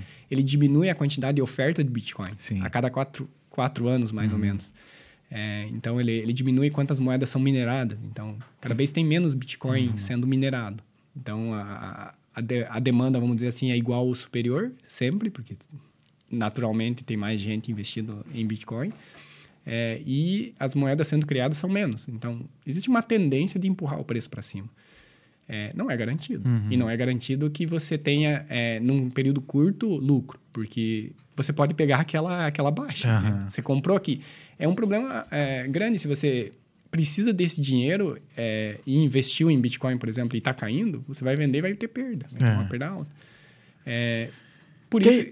Por isso que o, o CryptoPila é um outro, um outro atrativo, é isso. Você ter essa grana que, de repente, você precise uhum. num, num curto período. Entendi. Você coloca no CryptoPila, não vai ter um lucro uhum. como um outro ativo no longo prazo, uhum. mas você sabe que ali não vai perder para a inflação. É exatamente, isso que eu ia falar. A questão da... Só de estar sempre uma, mais alto que a inflação... Já, já garante já um... É, vai pingando uma, um rezinho uhum. ali sempre. E aí, onde pinga, nunca seca, né? Exatamente. É, é de, de, de pouquinho em pouquinho que, que, que sobe. Sim. Caraca, cara. E aí, cara, como é que tá a tua cabeça um dia o CryptoPila virar um Bitcoin desse da vida? Ah, eu sou um crente no, no é a minha igreja agora, cara.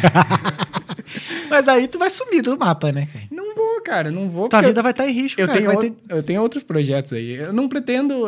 A minha ideia do, pro CryptoPila, eu vou falar assim, a, a ideia de, de business do, uhum. do CryptoPila. O, o CryptoPila, ele é projetado para ter du, duas rodadas de financiamento. Financiamento é, de crowdfunding, uhum. é, ou uma mistura de crowdfunding com angel investors. Uhum. É, a gente ainda vai ver.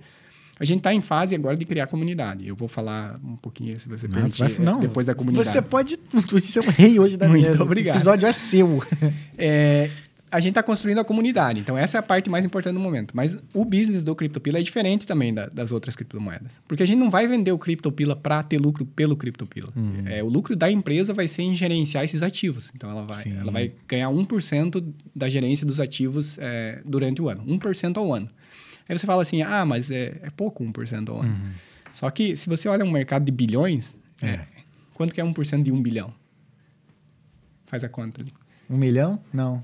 cem milhões. cem milhões? Então, para cada bilhão que o CryptoPila alcançar, a companhia vai ter cem milhões para gastar. Cara, um bilhão é uma grandeza assim que é... A gente não... É, não tem noção, né? É difícil é. de mensurar, é. tipo... É. Até se você vê realmente o número de fato na sua frente, é, é difícil você entender. São nove dígitos? São três, seis, né? São nove. Nove.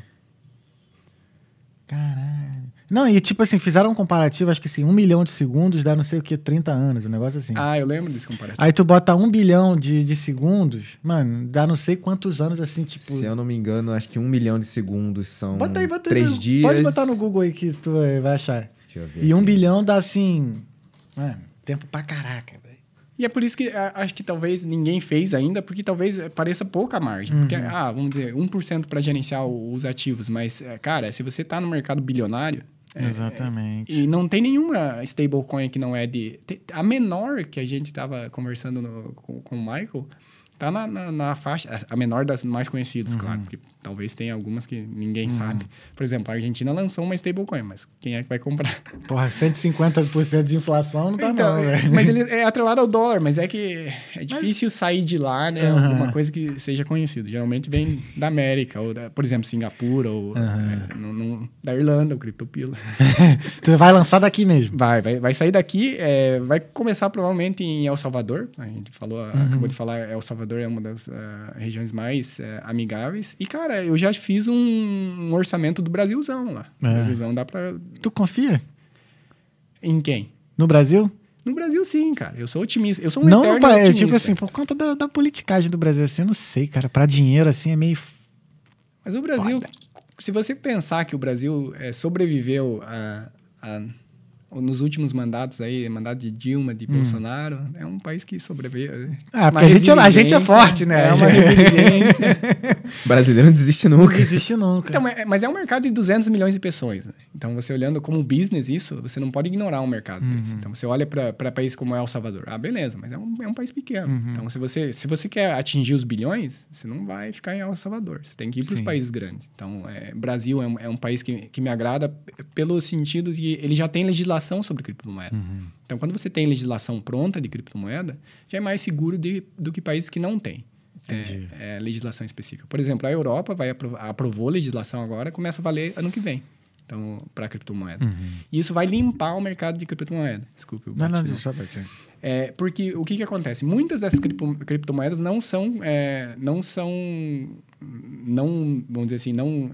É, não, não compliance, não, não, não esqueci se, já como é que é. Não, não, não estão nas regulamentações, uhum, não uhum. implementam todas as recu- regulamentações. Então, uhum. vai, vai dar uma limpada no mercado. Então, é, uma coisa que atraiu esse, esse meu sócio, que é americano, é, é que ele fala, cara, é o melhor momento pra gente lançar isso, porque uhum. é, o mercado vai dar uma limpada, a gente já vai entrar já cuidando da parte de regulamentação, a gente já viu muitas coisas que deu, deram errada para uma galera aí que lançou uhum. criptomoeda, que até foi presa, ou outros estão sendo processados.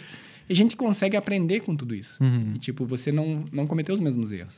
E, principalmente nas jurisdi- jurisdições que são mais agressivas com criptomoeda, você tomar mais cuidado. E, e, vamos dizer assim, chegar no regulador e falar assim, ó, a gente quer lançar isso aqui, a gente pretende lançar nesse formato. É, e...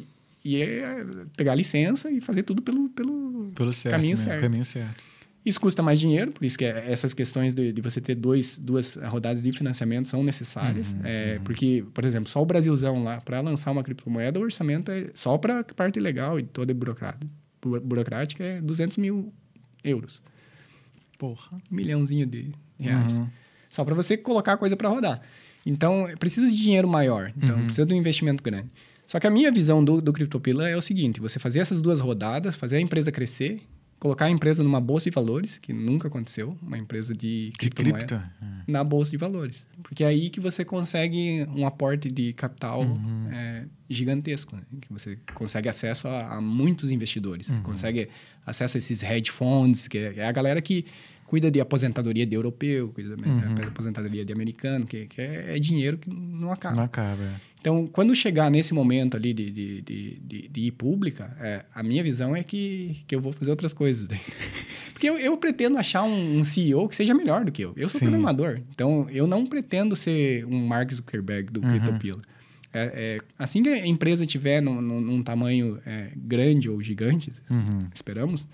É, a ideia Não. é contratar alguém muito melhor do que eu para gerir é, a empresa, que consiga... Porque eu tenho ideias assim, bem agressivas em relação ao futuro do CryptoPila. Uhum. E eu acho que ele precisa ser tocado pela, pelas melhores pessoas que eu consiga encontrar uhum. é, no mercado. E, e eu tenho outros projetos que eu quero... Sim, ah, a gente que é programador, é, não esquece. Tem, tem um tava, armário lá. Eu tava falando com o Pupilinho esses dias, assim, só para o ano que vem tem uns quatro. Porque já era para ter rolado esse ano, mas, uhum. enfim, é difícil da gente... ver. Mas isso é daqui seis anos, mais ou menos. Ah. A projeção é assim, esse próximo ano é de crescimento da comunidade e Legal. de preparação para o primeiro round, de, a primeira rodada ah. de, de financiamento. É, aí são dois anos de, de crescimento da moeda, realmente, chegar nesses países, come, colocar para rodar, começar a vender. Aí você começa a criar um histórico, né? Porque uhum. a gente tem isso na teoria. E é uma teoria sólida porque é fundada em dados reais, né? Sim. Com pandemia e tudo. Então, uhum. se, cara, se funcionou na pandemia, com guerra e escambau... Sim. O modelo tem que funcionar. Uhum. Então, a gente vai conseguir continuar seguindo esse modelo é, do, do S and P quinhentos. É, uhum. e, então, nos dois anos, você vai ver que, que a, você prova aquela teoria. É, é o proof of concept. Uhum. Você, você prova o conceito. No segundo rodada de, de investimento, a gente espera já conseguir muito mais investimento. É, valores, assim... São milhões, né? Tem que ser uhum. milhões. Sim. A gente já falou que no Brasil é um milhão de reais para... Só para dar largada, você tem que contratar um time lá, você tem que contratar uma galera. Uhum. Não, não tem como você começar um negócio desse com, com pouco dinheiro. Então, a, a ideia é realmente, é, em seis anos, chegar a empresa a ir para um public, é, é, public offering, uhum, P O, uhum. e... E daí ir pra bolsa, e daí... Aí é o mundo, eu, aí, céu, eu, o céu é o limite. É, mas... Caraca, eu, eu, eu, demais, cara. cara, é um sonho meu, porque... Primeiro que é pelo nome, né? A gente uhum. falou que é um nome que a gente usa no, no Sul, mas, é, mas também eu acho que nos países ricos não vai ser usado como moeda. Eu, eu sou bem consciente disso. Uhum. Primeiro porque os governos não vão... Autorizar. Não vão, né? não vão gostar da ah. ideia, né? Por que, que eles iam autorizar uma coisa que, né? Pode ser... Algumas pessoas podem considerar melhor que a moeda deles. Uhum. É, mas é, pode ser usado como um investimento, né? Então, você entra com uma licença de investimento, uhum. não pode ser usado como moeda, e você ainda tem um acesso grande de bancos, de, uhum. de investidores, até de pessoa física, para isso. Agora, tem países, cara, que eu tenho assim, uma, uma, uma paixão e uma, um desejo de colocar isso na realidade, por exemplo, Venezuela. Ou, ou, ou esses países da África, que tem uma inflação que, que não acaba. Uhum. Eu acho que tem alguns países assim, pequenos que podem ver o CryptoPila como, como um, é, o futuro, porque é uma moeda que não está atrelada a um governo único, né? É uma uhum. empresa privada. Eu, eu falo brincando que o CryptoPila é a SpaceX da, das criptomoedas. Porque você pega assim, cara, é, antes da SpaceX, uhum. a exploração espacial era só pública. E agora é privada. Uhum. E o CryptoPila é meio que uma, uma... Não é meio que, é uma, é uma, é uma moeda privada uhum. que pretende ser melhor em alguns aspectos do que a moeda emitida Sim. pelo... A questão público. É que nesses países que você mencionou, meio que o governo deles, eles limitam as pessoas a ter acesso a algumas coisas, né? Tipo, por exemplo, sei lá, internet. E aí... Limitando é. o acesso também limita o, o é, uso. É, a gente da... nunca, ia, nunca vai forçar. Tipo, uhum. a, a gente não... Assim, institucionalmente, o CryptoPila nunca vai... Por exemplo, se um país diz que não pode ter CryptoPila, não vai ter nenhuma palavra minha ou uhum. de, de qualquer pessoa da, da empresa que fazendo propaganda naquele país ou que é, incentivando a compra da, da criptomoeda naquele país. É, a gente vai trabalhar com países que queiram, realmente. Uhum. É, porque governos trocam, né? Por exemplo, o Exato. governo da Argentina acabou de trocar de um, de um governo bem de esquerda para um governo bem de direita. Uhum. É, e que talvez seja mais amigável com, com esse tipo de ideia de, de criptomoeda. E ele já falou até, o, o novo presidente da Argentina, que ele, ele gosta muito da ideia do Bitcoin, uhum. ele, ele gosta muito de, de, dessa ideia de criptomoeda. Então, a minha visão é que o mundo é grande, né? Você tem aí quase... São duzentos e cinco países? A minha última... cento e noventa, ah, tá. cento e noventa e cinco? cento e noventa e cinco, cento e noventa e seis... É, por aí. Eu lembrava que era, era quase duzentos. cento e noventa e cinco. cento e noventa e cinco? Obrigado. Obrigado. Então, cara, o mundo é grande. Então, e, e tá sempre, principalmente nas, nas regiões democráticas, né? Tá sempre... Tem essa possibilidade de mudança uhum. e, e, e de você pegar um governo que... que te veja com bons olhos. Então, é, não é só um, um planejamento de você ser essa, essa ferramenta de investimento, de, que a gente veio falando de ah, você deixar a grana ali para não ter risco de queda. Uhum. Não é só isso. Isso é, é um dos fatores, né? Uma vertente. Mas a outra vertente é, é realmente você oferecer um produto que não existe ainda para esses países, que eles podem é, usar é, uma moeda que não é emitida por um governo, então não está suscetível à briga política, a gente estava uhum. falando... Porque o governo ele sempre tem o incentivo de emitir mais moeda, né? Uhum. Para gastar. Sim. Porque é isso que dá voto. Você, você pega assim, você aquece a economia na época da eleição, ganha a eleição e depois... Foda-se. Vê, vê, é, vê o que faz. Resolve depois. A gente vê isso em todo lugar, não é só no Brasil. A gente vê isso aqui, a gente vê isso na América. Uhum. É, então, é, o governo assim, ele tem um incentivo muito grande de, de emitir moeda. Então, a, a ideia de ter uma, uma emissão privada de moeda é uma ideia muito forte. E...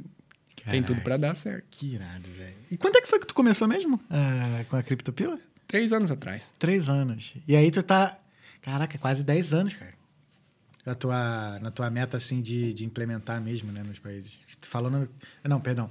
Ainda contando já com os, investi... os dois investimentos, né? Tu falou daqui a seis anos, né? Então já... Nove anos. Nove né? anos de estrada já. Já não, né? Vai ter. Vai ter, vai ter. Caraca, velho. Cara, é, e, e, e o que eu tenho sentindo, assim, é, é... Porque eu só comecei essa questão de, de publicidade... É, como é que chama em português? Publicizar, a, uhum. de publicidade do CryptoPila. Sim. E o que eu tenho sentido é assim, cara. Toda vez que eu, que eu paro e sento para explicar essa ideia para alguém, é, as pessoas é, gostam muito da uhum. ideia. Porque é uma ideia que, que parece ser... É, É, parece ser algo que a gente precisa. Sim, é porque eu vejo, assim, a minha visão que eu tô tendo aqui é que, tipo, um CryptoPila, ele equivale, tipo assim, a, a, ele, por trás dele tem várias outras coisas ali, porque como você falou, né, que ele, ele vai estar tá atrelado não a uma moeda em si, mas a outros tipos de investimento também. Pô, eu achei bacana pra caramba. É, e, e a poupancinha, né? A poupancinha é isso, tá a ali. poupancinha tá ali também. Se os, se os ativos começam a cair, a poupança segura o preço dele. Então, uhum. é, pra, cara, eu vejo muito a usabilidade, assim, deixar uma grana ali que, por exemplo, eu, vou, eu não sei se eu vou usar e eu tenho uma chance de usar nos próximos meses. Uhum. Muito melhor deixar em CryptoPila do que deixar na... Tem, tem uma, uma startup aqui na Europa que faz isso, que é a... É, agora eu esqueci a startup. Mas é, você deixa a grana na conta deles e a grana vai crescendo. Então, é uma ideia bem semelhante uhum.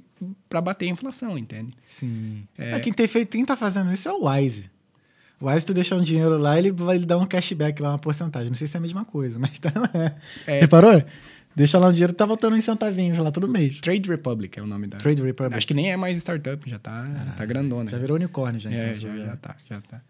É, mas basicamente você coloca dinheiro na conta deles uhum. e o dinheirinho vai pingando. Tipo, ao invés de, deles te cobrar taxa, como um banco normal co- cobraria, o teu dinheiro cresce lá. Porque eles fazem a mesma coisa, eles uhum. investem a tua grana, vamos dizer assim, emprestam a tua grana, que os outros bancos também fazem, uhum. mas eles te dão um, um percentual daquilo. Uh, e, o, e os bancos comuns, né, os normais, geralmente eles te cobram para ter a conta, pegam a tua grana, emprestam a grana. E cobram as transações também?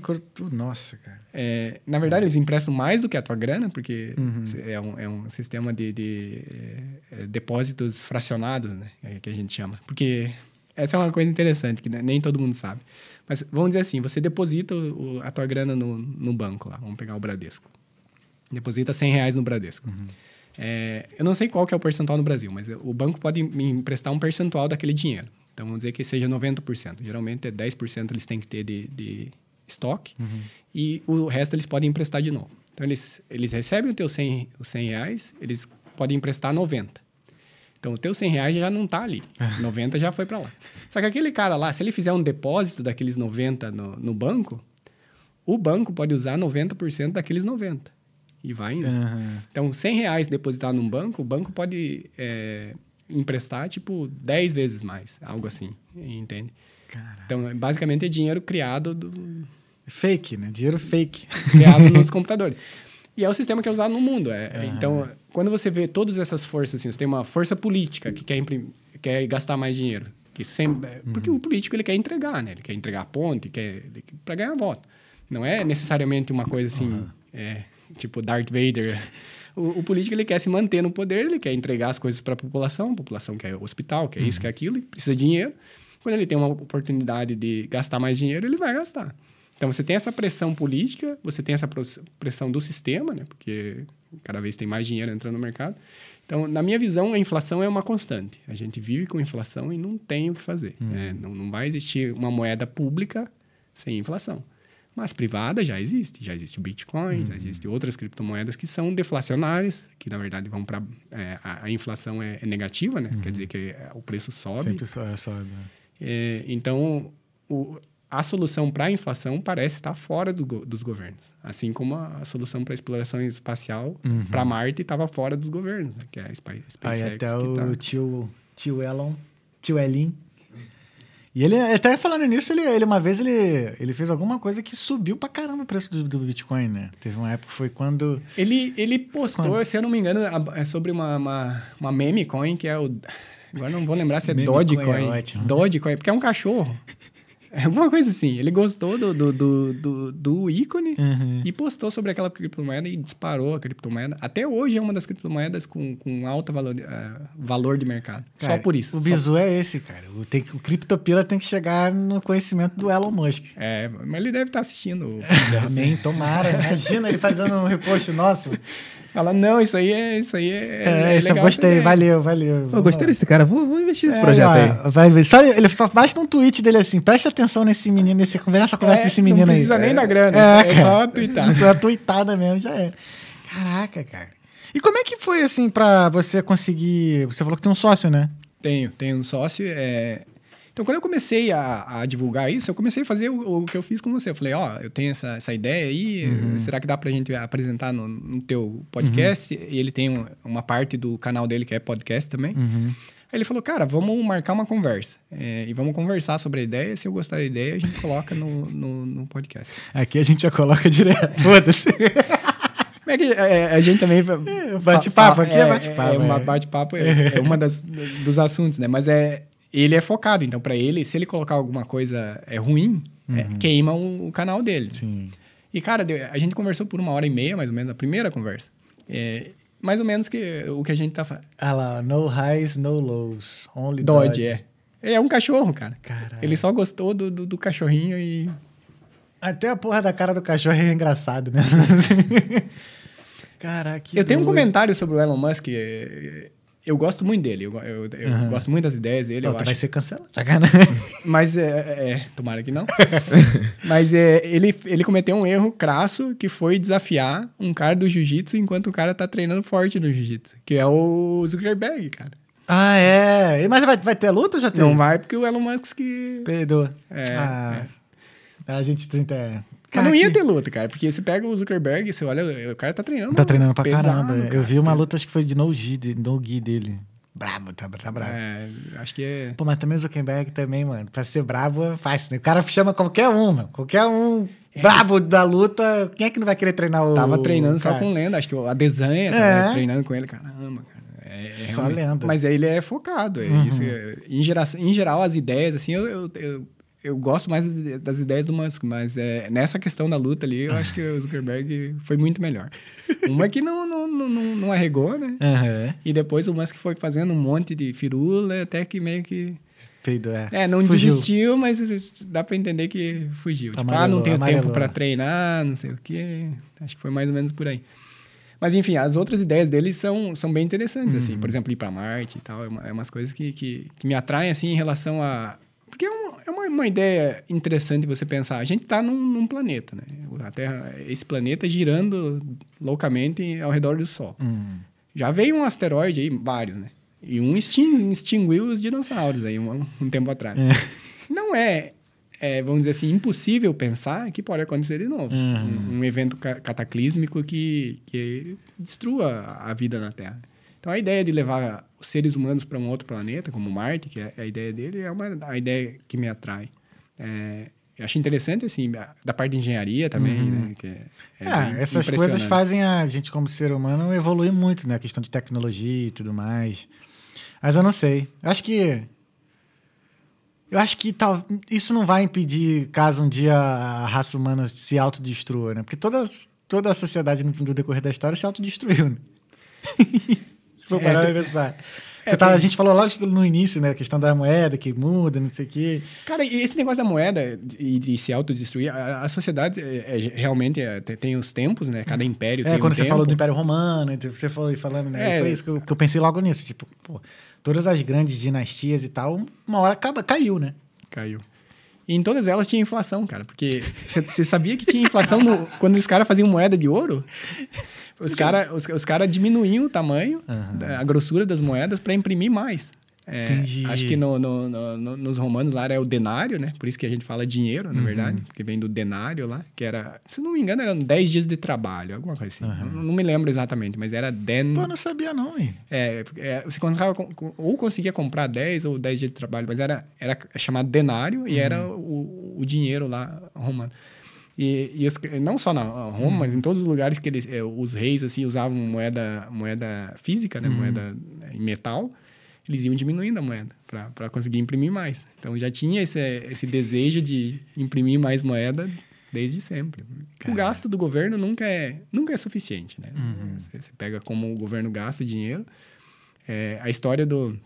Tem um economista famoso que diz assim que é a história de... Se eu não me engano, é o Milton Friedman. Que ele fala que é a história de quem que está gastando dinheiro e com o quê. Se você gasta o teu dinheiro com alguma coisa para você, você quer a melhor qualidade pelo menor preço. Uhum. Se você gasta o teu dinheiro com uma outra pessoa, por exemplo, quando você dá um presente, você quer qualidade, mas o preço já não é tão importante porque você quer dar uma coisa legal para outra pessoa. Agora, se você gasta o dinheiro do outro com o outro... Foda-se. Que é o governo gastando dinheiro. É, o que for, vai. É, você tem muito pouco é, incentivo para procurar a melhor coisa pelo menor preço. E é o que a gente vê nos governos e é uma coisa que me, me incomoda um pouco. Uhum, sim. Acho que... ah, é aquilo, né? Você ter alguém mexendo no teu dinheiro, né? E não vai cuidar da mesma forma como você tá cuidando. É, é, uma, é uma coisa que, que eu gostaria de ajudar. A criar um uhum. mundo em que você tenha... Como você falou, tem uma alternativa, né? O CryptoPila seria uma alternativa uhum. a, esse, a, a essa questão. E... Enfim, é, essa é, foi longe essa, essa Caraca, conversa. Maneiro, cara. Não, mas é... Agora vou, quero acompanhar agora a história do CryptoPila de verdade. Hum. Vou acompanhar. Tô na comunidade, me coloca na comunidade do CryptoPila. Vou te aí. colocar. Vou, falar em comunidade é, é ter uma forma de participar bem ativa de, de, uhum. dessa questão, que foi como o Michael começou. Uhum. É, uma, a gente fez o episódio, então é, eu tô copiando o que o Bitcoin fez no começo. O, o que, que acontecia com o Bitcoin para criar uma comunidade? Se você escrevesse um artigo sobre Bitcoin ou qualquer tipo de divulgação no Bitcoin, você ganhava Bitcoins. Hum. O CryptoPila não dá para dar CryptoPila, por todos os motivos que a gente falou, né? Uhum. Tem que ser lastreado, o lastreamento é, não é simples e tem toda uma parte legal. e não, não há dinheiro agora, sim, nesse sim. momento. Uhum. Mas a gente pode dar é, o que a gente chama de equity points, que são é, pontos que você vai trocar por um pedacinho dessa empresa. Então, a empresa vai ser uhum. fundada e provavelmente é, no fim do ano que vem. E no segundo... É, é, quando, quando a gente finalizar o segundo, é, a rodada de financiamento, esses pontos vão, podem ser trocados por um pedacinho da empresa. Entendi. Ou um pedação, né? Depende uhum. de quantos pontos você fizer. E os pontos funcionam como o Bitcoin funcionava no começo. Então, se você escreve artigo, você ganha pontos. Toda a arte que você vê na, na, nas nossas redes sociais é tudo contribuição, cara. Caraca. Não, não, a gente não fez nenhuma daquelas artes. Então, a galera faz a arte, manda pra gente. Uhum. É bem simples o sistema. Você não precisa registrar, não precisa fazer nada. Uhum. Por exemplo, esse podcast aqui. É isso que eu já ia perguntar. Quanto é que vale? Quantos pontos ganha um episódio de podcast? Alguns milhares. Porque, aí, porque a relevância vai por... Por exemplo, se você fizer um, um post em, público em rede social, uhum. vale cem pontos. Porque qualquer um pode fazer. Um Sim. post tem pouco alcance. Uhum. Agora, se tem um podcast, o alcance já é milhares de pessoas. Então, milhares de pontos. É. Então, a gente tenta... É, a ideia é tentar ser justo na, na questão. Então, aí, ó, já anota aí que no final do ano que vem nosso valuation vai lá para cima, hein? E, e para ganhar esses pontos, você só manda um e-mail para info arroba cryptopila ponto com uhum. é, com o link das coisas que você contribuiu. Pode ser um artigo, pode ser uhum. tradução. A gente tem vários artigos agora em inglês que precisa tradução para português. Uhum. Tem uma galera traduzindo para português. É, tem um pessoal fazendo arte, uhum. tem um pessoal é, engajando comunidade, por exemplo, no Reddit. Caraca, maneiro, é, cara. Tem, então, te, te, tá começando a formar. Não é uma comunidade grande ainda, uhum. é pequena. E no Brasil não, tem bem pouco. Uhum. É, por isso que até, para mim, é excelente esse espaço para começar a formar essa, essa comunidade. Porque a gente tem interesse no Brasil. O uhum. Brasil é o maior país da América do Sul. A gente é, quer criar uma comunidade forte no Brasil. É, porque a gente tem o Brasil como um dos primeiros potenciais é, pontos de largada aí uhum. para o CryptoPila. E o nome vem de lá, então você pega Justamente. essa... Já tem um apelo natural, uhum. entende? Então, é, você pode é, fazer indicações, por exemplo, até, tem, tem um pessoal ganhando bastante pontos de, de indicação. A indicação funciona assim, por exemplo, eu indiquei o Thales. É, o Thales fez mil pontos. Eu ganho cinco por cento no, uhum. em cima do, daqueles pontos. Tipo, não é os teu, dos teus pontos. Uhum. Você co- continua ganhando os teus mil, mas cinco por cento vai para a pessoa que te indicou. Então, a ideia é que, por exemplo, se, se você engaja mais pessoas, é, você ganha alguns pontos dos... É, daquele engajamento. Então, uhum. se aquelas pessoas fizerem mil pontos, você vai ganhar cinco por cento. Caraca, maneiro, velho. É, tem outras formas de ganhar pontos. Uhum. Eu já falei, né, de criar conteúdo, traduzir, Sim. compartilhar é, as indicações. É, e embaixador. Embaixador esse é, é, é um papel mais ou menos assim do que eu estou fazendo aqui. Se você vai em lugares, você abre é, para mais pessoas, você faz, um, por exemplo, um webinar, uhum. é, pega ali dez pessoas. O, os números, realmente, ele, eles são... A gente está notando que o que importa é qualidade é, e não quantidade. A gente tentou um, uma abordagem de mais quantidade, de tentar jogar em, em, em mídias mais massivas, né? Com, por exemplo, é, propaganda no Facebook, propaganda no... A gente fez alguns testes de, de, uhum. para ver quanto, quanto engajamento tem. E, cara, o engajamento mais real que a gente tem é, é nesse tipo de conversa. Você parar, é, gastar um tempo para explicar a ideia, uhum. explicar em detalhe a ideia, por que que é diferente das outras coisas. Sim. É assim que a gente está conseguindo esse engajamento. É assim que o boca a boca, né? O famoso Exatamente. boca a boca. Esse é uma, a gente tem sentido é o melhor que é, marketing. É o melhor de todos é, e é o mais barato. Uhum. Então, no fim, é, é a coisa que... A gente estava gastando dinheiro uhum. com, com, tentando divulgar é, nas mídias, é, mas a galera é tipo mais um, entende? Sim. Na, na timeline do cara. Uhum. É, então, não, a é, qualidade é diferente, é muito olho baixa. No olho ali e tudo mais. Até você chegar e conversar com alguém que é ultra mega relevante, né? Tipo, tem acesso a milhões de gente. Caraca, maneiro, cara. E aí, vai embora.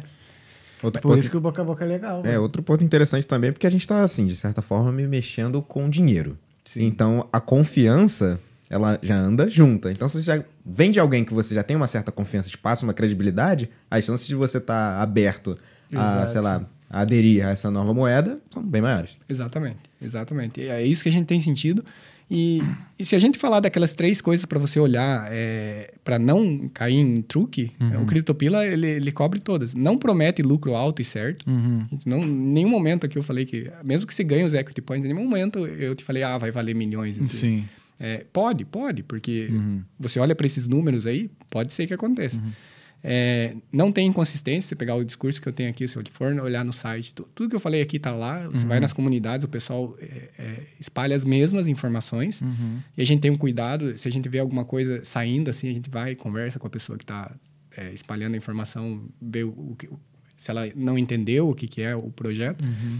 porque a gente realmente tem um cuidado muito grande de, de, de, de ser diferente, porque você tem todas essas é, criptomoedas é, fazendo... É, vamos dizer assim, coisas ruins, né? Uhum. Tirando dinheiro de pessoas, como Popó, Scarpa, porque são vítimas, né? No Brasil, a gente tem, tem a tendência aí até de, é, de culpar a vítima, né?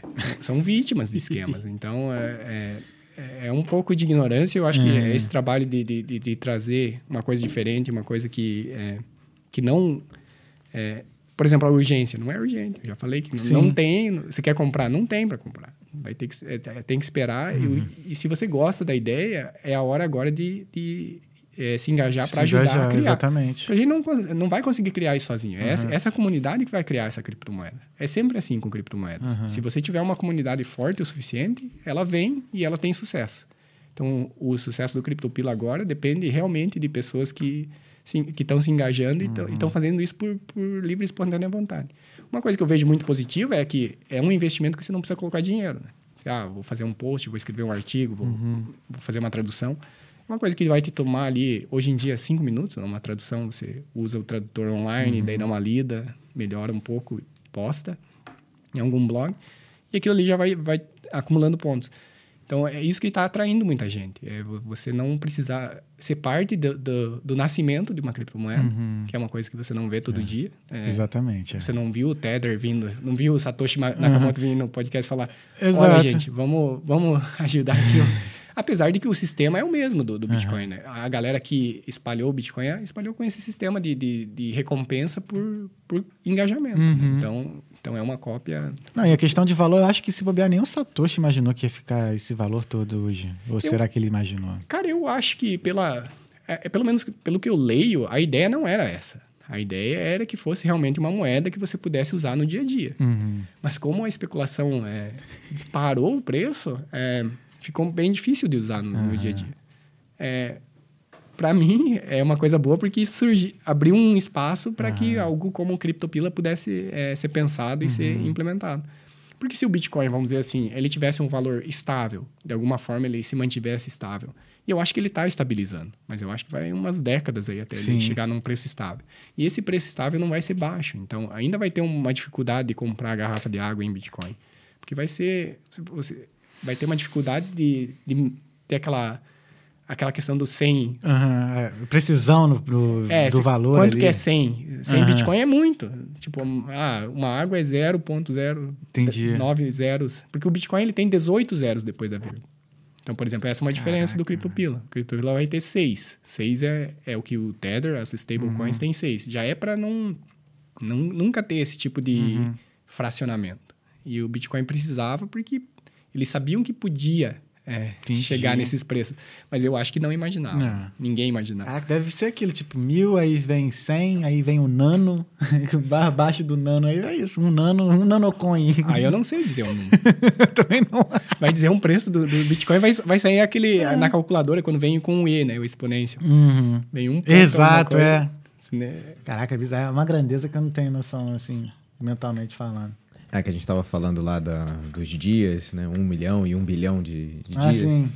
São um milhão de segundos, na verdade. Ah. São menos de doze dias e um bilhão são quase trinta e dois anos. Aí. É. Segundos, né? É, segundos. São segundos. Bizarro. Mas... E isso é, é claro que eu não vou negar que as grandezas de dinheiro que vão para essas stablecoins é uma coisa que me atrai. Você uhum. pega a, a maior dela, a Tether, com oitenta e cinco bilhões, é, claro que é a maior. Então, uhum. provavelmente tem cinquenta, aí quase cinquenta por cento do mercado, mas você tem mais de cem bilhões em stablecoins. Então, é um mercado que não é, assim, irrealista pensar uhum. que você pode morder um pedaço desse mercado com Sim. uma stablecoin, com a ideia do CryptoPila. E você não precisa morder tanto, a gente falou. Exato. Você mordeu o primeiro bilhão, a, a empresa já, já é gigante. É grande pra caralho. E, e um bilhão é o quê nesse mercado? É, é pouco. É pouco. É pouco. Então, a grande, a grande coisa agora é criar essa comunidade. Uhum. O nosso foco está todo em é, criar a comunidade uhum. e suportar as pessoas que querem é, participar da comunidade. É, o que é bom da comunidade é o seguinte, você pode ajudar num dia, ah, não tenho tempo, dali um, uhum. ajuda um outro dia. Tem uma galera que... Mas o que eu tenho notado é que a galera que está se engajando tá, tá fazendo direto, cara, direto. Uhum. Tá, tá, quase todo dia eu recebo algum, algum, alguma e-mail de pontos e uhum. tal. É, mas acho que baseia, assim, minha opinião, né? Eu acho que é porque, como você falou, que você se baseia muito nos erros das outras moedas, né? Do que eles estão fazendo. Então, uma vez que a CryptoPila está meio que corrigindo o que os outros fazem, acaba atraindo, né? Atraindo as pessoas naturalmente, não? Sim, sim. Eu acho que, na verdade, a, a, a moeda que a gente está tá vendendo é, é confiança. Exato. Eu, eu uso muito em inglês isso que é trust. Trust. Né? É, então, a, a nossa moeda é confiança. CryptoPila é o nome, uhum. mas, na verdade, o que a gente está tentando vender é confiança. Porque, cara, toda ideia é baseada num, num, num, numa ideia central de confiança. Essa transparência de como é que vai, os ativos vão ser... É, É, tratados, porque o Tether, por exemplo, o Tether tem um problema é, recorrente de não fazer auditoria de como é que eles estão gerenciando uhum. a grana. E eles gerenciam oitenta e cinco bilhões de dólares. Que isso, cara. E, e, e não é... As auditorias deles, eles fizeram algumas... Uhum. É, mas eu acho que quando, quando eles têm menos dinheiro, o que parece assim é... Cara, tem duas possibilidades. Por que que eles fazem isso? Porque se eles tivessem as contas todas certinhas, eles iam fazer auditoria. Não uhum. é que falta dinheiro para contratar a empresa de fazer auditoria. Então, tem duas possibilidades, que, na minha visão, pode ser qualquer uma das duas. Uma, eles não fazem porque, às vezes, eles estão com menos dinheiro do que eles deveriam ter para fazer o lastro do, uhum. da moeda deles. E é o que a maioria da galera é, acha que é, é, é, é o caso. A outra situação pode ser o inverso, que eles estão fazendo tanta grana que eles não querem que ninguém saiba. Pode crer. Porque Verdade. Depende do que eles estão investindo nessa grana. Uhum. E eles já falaram que eles investem meio... Não é exato, isso é um outro problema, não é transparente a, a, uhum. a, como que é feita a gestão desses fundos. O que a gente quer fazer é diferente. A gente quer, desde o dia um, tipo, a grana está investida, é, o dinheiro está investido nesses é, ativos, esse é percentual, esse é o preço do CryptoPila, isso é o que a gente tem de fundo de reserva. E, e que isso seja transparente e auditado por empresa é, idônea, terceira, né? Uhum. É, frequentemente. E é uma, é uma coisa que diminui ainda mais a confiança das pessoas no mercado de criptomoedas. É, a gente estava falando de confiança. Então, uhum. é, é, as pessoas que já têm medo de criptomoeda... já. É, você vê esse tipo de coisa assim, cara, por que os caras não, não, não apresentam os balanços, uhum. não, não fazem auditoria? É, vai te, te criando um, um pouco de receio. O Tether em si, ele tem uma confiança por causa do volume, né? Uhum. Como você tem oitenta bilhões de dólares, tipo, mesmo que eles é, tenham algum problema de liquidez lá, é, eles não querem publicar, talvez, porque diminui a confiança deles, ou vai saber. Essa que é a questão. A gente não sabe. Uhum. E esse é um problema. Esse é um, é um problema que a gente quer resolver. A gente quer que as pessoas saibam a todo momento o que está sendo feito. Por isso que a gente não foi por uma, uma, uma stablecoin algorítmica. Uhum. Porque se você deixa para um algoritmo de, decidir onde é que vai a grana, como é que, é, como é que vai funcionar o preço da criptomoeda, fica mais difícil para a pessoa leiga entender. O CryptoPila não, cara. A grana vai ir para... O dinheiro vai ir para ouro, vai ir para investimentos em ações, uhum. vai ir para essas coisas que são... historicamente consideradas é, é, razoavelmente seguras ao longo do tempo. Uhum. Claro, a gente falou que às vezes cai e sobe, mas você usa o tempo a teu favor. Então, você usa o tempo para criar esse fundo de reserva e, e usa o tempo para manter a estabilidade da moeda. Entendi. Uau! Uau! Então, vamos, vamos falando, vamos vendo mais sobre o CryptoPila aí no, no decorrer do tempo. Então, caraca, maneiro. Caraca. Irado, irado, irado mesmo. Mas então, Rogério, vamos mudar um pouquinho aqui. Vamos. E como é que no final das contas tu veio parar na Irlanda? Cara... Tem algo a ver com a CryptoPila, não? Não, não tem nada a ver com a CryptoPila. É, eu vim parar na Irlanda é, porque Curitiba tinha o mesmo clima da Irlanda, então... Não, eu tô brincando. Apesar de que é bem parecido, realmente. Chove muito, é frio, é... Foi, foi uma adaptação talvez mais fácil do que a de vocês. Sim, né? Nossa. Do Rio nossa, pra cá, horrível. Eu imagino Ixi, que... Chegar aqui com vontade de ir embora, velho. Eu imagino que foi mais tenso. Mas, cara, eu, eu tava em Curitiba, eu já tava uh, indo bem na profissão, né? Uhum. Engenharia de software. É, e eu queria avançar o meu inglês, né? E acho que é a história de muitas pessoas, uhum. né? Vem pra cá pra melhorar o inglês. Mas eu queria trabalhar fora também. Então, uhum. eu vim com dois objetivos pra Irlanda. E a Irlanda, na verdade, cara, eu vou, eu vou ser bem sincero aqui, eu nem sabia que, que era um país. Que os irlandeses não saibam disso. Mas eu era um pouco... Porque, tudo bem, você Eu não lembro de uma aula específica. A gente uhum. lembra... Eu, o que eu lembro da Irlanda são as coisas ruins, né? De Belfast, porque a gente já t- tinha ainda algum resquício daquela, uhum. do, do conflito ali. A gente via na T V, às vezes, bomba e tal. Eu lembro quando eu era criança alguma coisa em relação a isso. É, mas eu não sabia, por exemplo, que era, era separado o Reino Unido. Uhum. Eu vinha, Reino Unido, eu tinha uma, uma visão bem é, superficial... Quando eu comecei a investigar onde é que eu ia fazer o intercâmbio, eu comecei como provavelmente muitas outras pessoas. O Reino Unido, América, Austrália, uhum, tipo, uhum. os países mais famosos, né? A Irlanda, no Brasil, acho que agora é mais famosa, uhum. né? Por causa do Talkeando Podcast. Graças a Deus, tá vendo? Claro. Mas é, na época, ali dois mil e catorze, era, é, não era... É, tinha algum, já tinha alguns conhecidos meus que tinham vindo. Então, por isso que veio para o radar, assim, uhum, a Irlanda. Uhum. Mas quando você começa... Eu comecei a pesquisar, a Irlanda era a que deixava trabalhar, né? Então, sim. é aí que pega... Aí, aí pega é tudo, muita aí gente, conquista todo brasileiro. Mundo, né? Porque os outros países você tem que ir com uma grana muito maior, uhum. porque você não pode trabalhar. Então, é, o, o, foi um dos grandes motivadores. É, e quando eu comecei a pesquisar a Irlanda, cara... Eu acho que eu me apaixonei pela Irlanda já de começo, porque eu comecei a escutar as músicas, entendi. Comecei a ver os, tipo, os cenários, assim, eu falei, caralho, cara, isso é um país massa pra caramba, é, vai, ser um, vai ser da hora ir pra lá. E, e a parte de trabalhar, né? Mas o, o plano original era vir, ficar seis, um ano, que na época era uhum. um ano, você, você podia ficar, trabalhar e voltar pro Brasil. Tu e já tá aqui um tempão, então, né? Quase dez anos já. Ah, caralho, tempinho, já era um ano na tua época. E... Cara, a minha, a minha ideia era voltar e ir pra São Paulo, talvez. Porra, era essa a minha ideia. Foi mal, paulista, demais. Caralho, São Paulo. Eu também, eu confesso que eu, antes de vir pra cá, eu pensei em ir pra São Paulo, né? Falei, ah, ou, ou pra Florianópolis. Tava mais forte pra ir pra Floripa, mas eu falei, ah, não, vamos Floripa sair do Brasil, hora, não. Hein? Floripa é maneiro. Um abraço aí pro pessoal de Floripa. Eu passei ano novo lá, dois anos atrás, eu passei ano novo lá, foi incrível. É, Floripa é um... Eu sou metade catarinense, sabe disso, né? Te falei. Ah, meu pai é de Criciúma, pô. Mas tem gente que tem o trisavô da Itália e mete half Itália, por que eu não passei a metade catarinense? Claro, claro. É, ali, Criciúma é uma cidade legal ali. É, sim, sim. E, cara, essa, essa foi a motivação. Uhum. Uma vez aqui, eu acho que as coisas mudam rápido, né? A tua mente, acho que a tua mente muda bem rápido. Apesar que o começo, eu vim sozinho, então não conhecia uhum. ninguém aqui. É, e... É, no começo foi bem difícil. Eu lembro até de, uma, de um dia, assim, cara, que foi bem marcante pra mim. Que eu, cara, eu lembro até hoje o que, que eu senti, assim. Porque cria uma pressão enorme, né? Eu acho que o imigrante, assim, é uma coisa que talvez as pessoas não, não, não saibam, que não são imigrantes. Uhum. Que é aquela pressão de, tipo, eu tenho que fazer acontecer. Então. Exato. É, acho que te, te ativa um senso de sobrevivência, uhum. que até eu vou falar depois. Quando a minha vida estabilizou, eu já tava me sentindo, tipo, tá, e agora?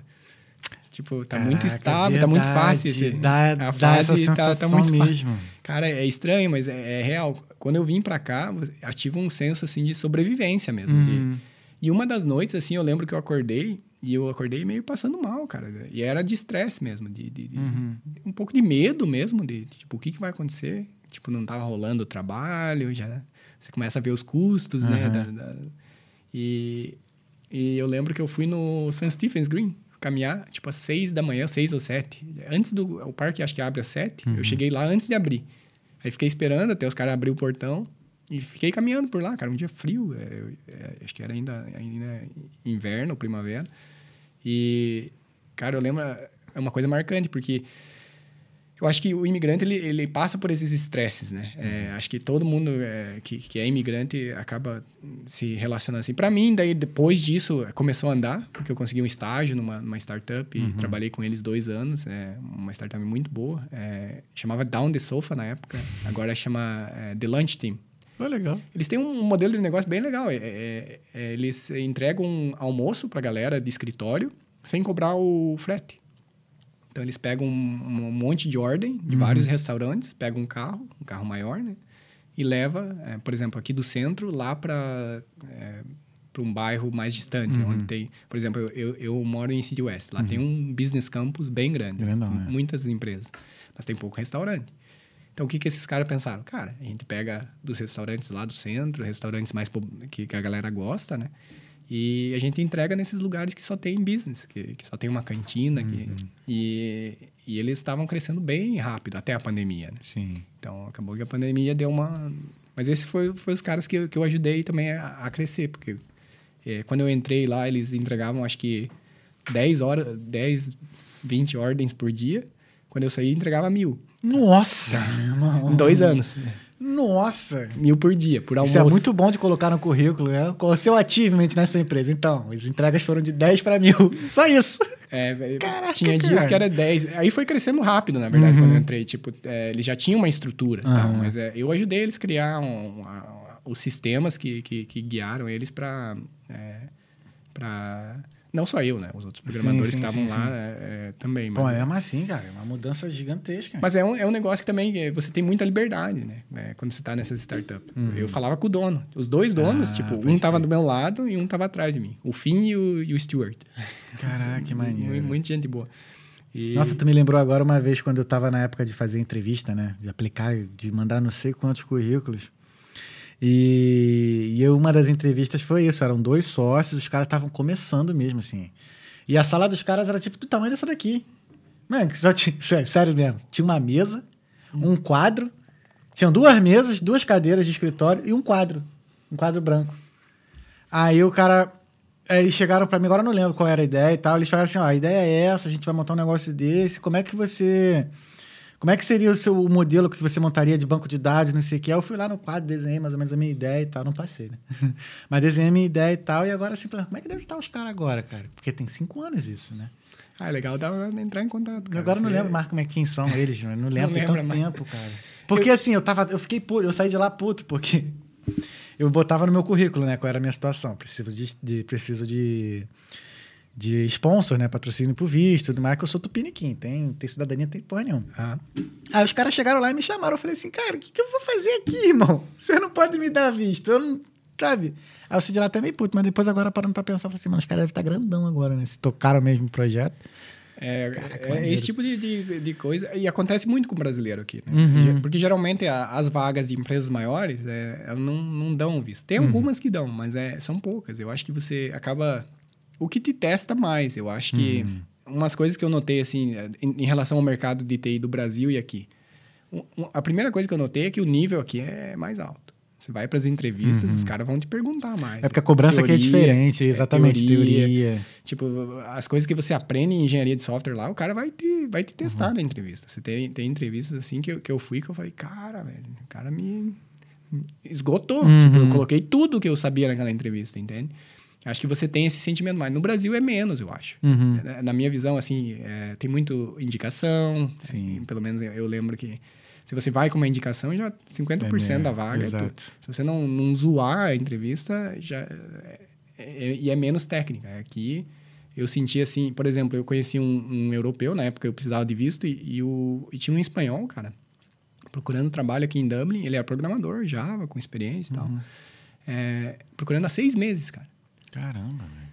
Só que na época eu acho que eu tive o melhor insight de pensamento que eu poderia ter. E é, é, um, é um pensamento assim que, que é meio, talvez, ruim em relação ao cara, mas eu pensei que esse cara deve ser muito ruim, cara. Eu pensei assim, cara, não é possível, cara. Você tem o passaporte, você é. não precisa do visto, está, está num mercado borbulhante uhum. de vagas, porque você vê as vagas. Sim. Você sabe que a maioria não dá o visto. Uhum. É, esse, esse é o problema. Mas é, você vê que tem vaga, cara, os recrutadores desesperados. E, e eu falei, cara, você não conseguiu vaga. É. Eu acho que você tem que estudar mais.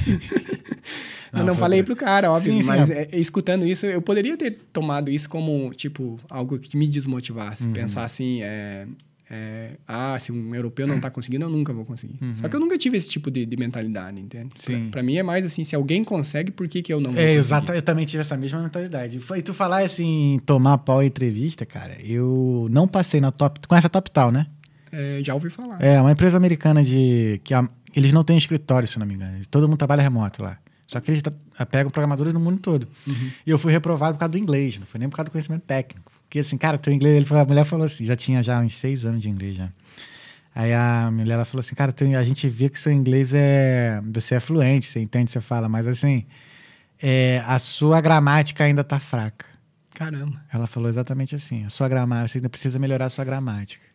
É, isso é uma coisa que também aqui você recebe uns feedback mais precisos. Exatamente. Talvez mais duro. Uhum. É, mas... é, eu não levei... E assim, o bom disso, assim, que se a pessoa estiver tranquila com ela mesma, ela não leva pro pessoal. Ela entende que é um ponto que ela tem que melhorar. Isso foi bom No meu caso, porque aconteceu. Uma das piores coisas que eu achei aqui do intercâmbio foi a escola, né? Okay. Acho que a pior coisa do intercâmbio... Desculpa aí quem tá vindo fazer intercâmbio. Mas acho que a pior coisa do intercâmbio é estudar inglês. É ir pra escola. A dinâmica da sala. Eu, a dinâmica da escola... Não vi assim, tu, não, tu não viu assim? Cara, eu entrei numa, numa, numa vibe... Talvez por causa da pressão que eu te falei. Uhum. Não sei se você já veio com um amigo e tal, mas eu vim sozinho, sozinho. Não, então... eu vim sozinho, mas já tinha uns amigos aqui, mas vim. Mas fala, fala.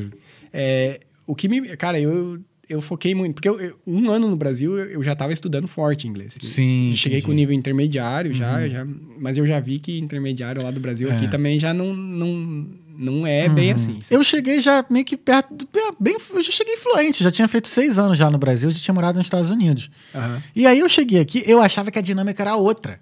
Entendi. Sei lá, mais passeio, mais coisa ah, assim na rua. Expectativa. É, foi, essa foi a minha expectativa. Frustrou mano, a expectativa. Eu tô num país que só fala inglês. Então, assim, mano, vai ser museu, situações assim, né? Na entendi. Prática mesmo. Você mergulhar na cultura Você mergulhar da parada. mergulhar na cultura. Cara, quando eu cheguei... Ó, uma ideia pra uma escola aí, hein? Sim. Olha, ó. Ô, ó. Thiago. Mascarinha. Aí, eu vou falar, trocar ideia com o Thiago. Cara, mas... Na falar nisso, ele tá grandão. Já... Nossa, a seda tá enorme. Ainda bem que a gente... É. Aí...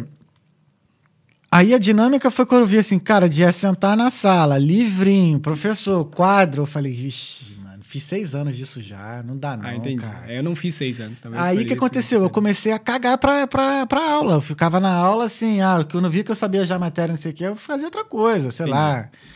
Só que aí depois que eu tomei esse ferro aí, eu falei, aí eu vou, aí eu prestei atenção na aula de novo. Exato. Cara, aí isso, eu, eu tive uma experiência diferente, porque eu já não cheguei fluente. Então, uhum. eu fiz um ano no Brasil, uma, numa escola mais, é, vamos dizer assim, mais... É, renomada?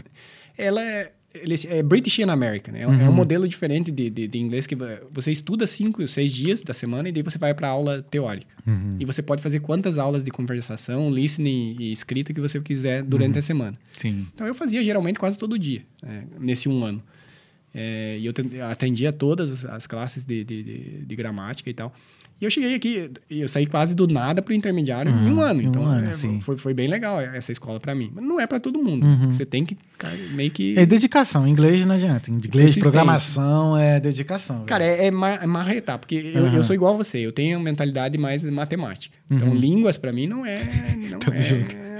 Coisa mais fácil de aprender. Mas o que eu entendi é assim, cara. O teu cérebro, ele não quer aprender. Porque a ideia do cérebro é o quê? Gastar o mínimo de energia uhum. possível. É, na verdade, a gente instintivamente, o que, que a gente quer? Achar comida... Calor. Achar, achar um, uma parceira, né? Pra, pra fazer criança. É isso que a gente instintivamente... Muito bom! Mas não é isso? É. Lá dentro do teu cérebro, é isso. É procriar. O teu cérebro tá, tá, tá, se importa com o quê? Eu preciso sobreviver hoje, eu preciso comer e eu preciso procurar alguém pra fazer uns pequenininhos. Uhum. É... Dá continuidade quando... ali na espécie. É, cara, se, se você já al- alcançou esse, esses, essas coisas ali, o teu cérebro ele não quer se envolver com aprender inglês. Uhum. Tipo, você tá comendo todo dia, você, pra quê gastar energia? Porque o cérebro gasta uma energia uhum, e tanto. Uhum. Então, eu acho que instintivamente a gente tenta guardar energia. Por isso que a gente tem tanta dificuldade de fazer exercício. De... Uhum. A, a ideia do cérebro é assim, cara, amanhã pode não ter comida. Porque... Entendi. Você olha assim, a, a, o ciclo da raça humana. Tipo, é só nos últimos, vamos dizer o quê? cem, duzentos anos que a gente tem comida.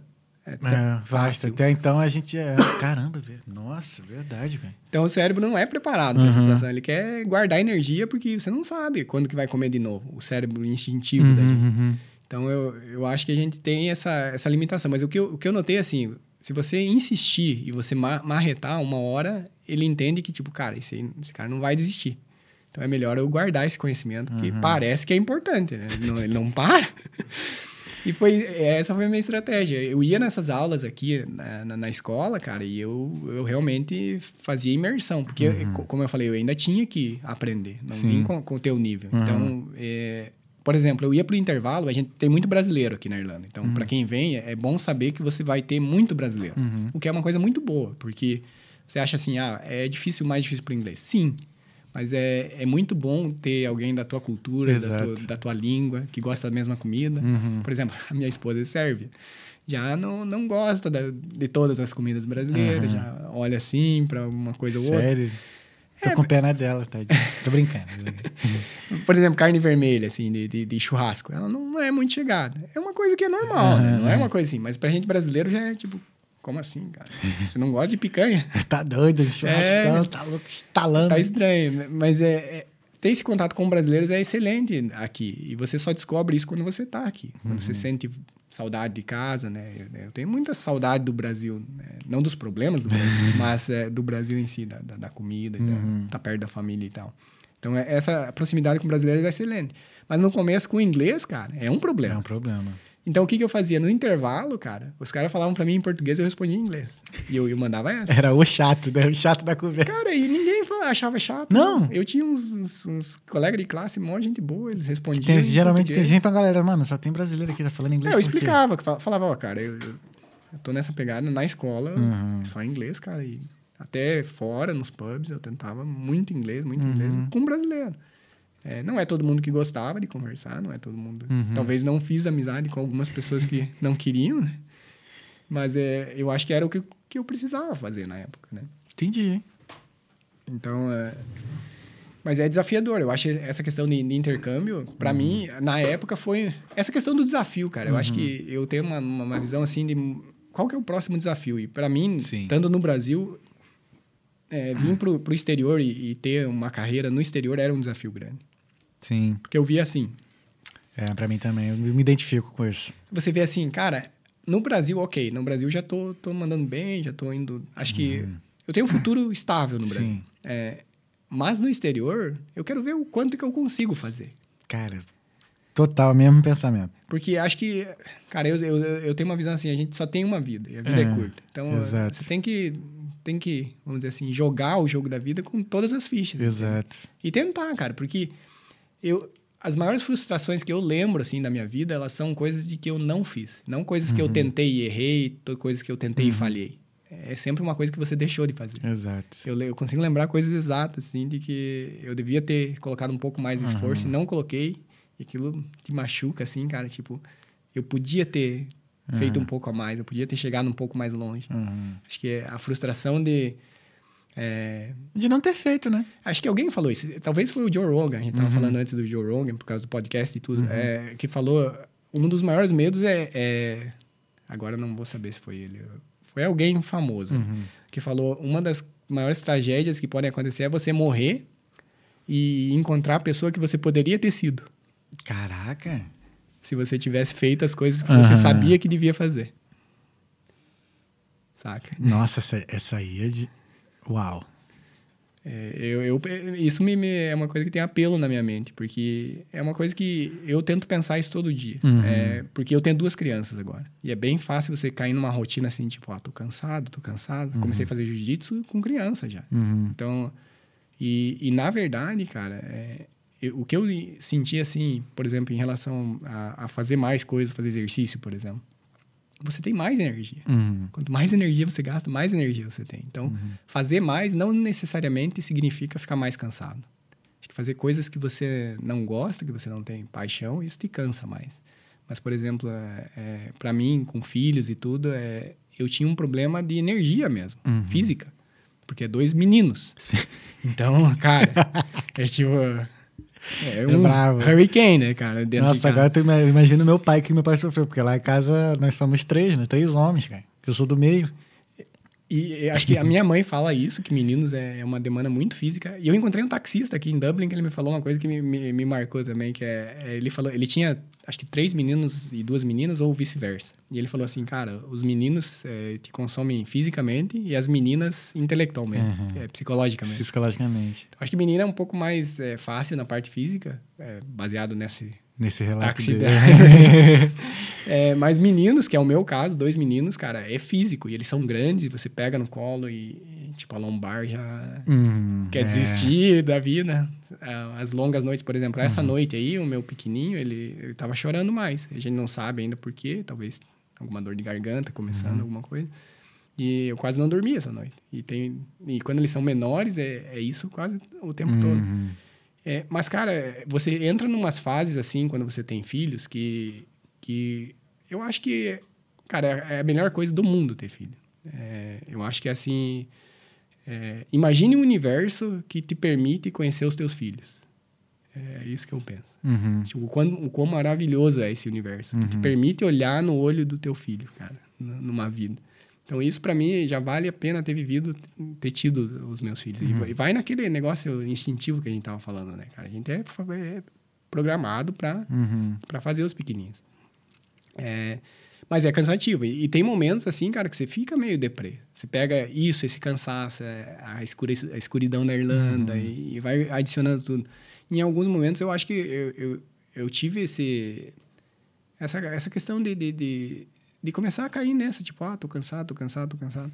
Mas aí eu lembro disso aí, cara, porque só tem uma vida. Exato. Você está vivendo todo dia e as crianças estão crescendo. Uhum. E, e a, o pessoal te fala isso. É, muitos uhum. pais, você vê em, em vídeo e tal. Acho que hoje em dia é, é mais fácil você ser lembrado dessas coisas. Se você prestar atenção no que, no que o pessoal tá falando. De que, cara, você acorda todo dia, você tem uma escolha naquele dia. Você, você vai viver aquele dia da melhor forma que você puder viver aquele dia.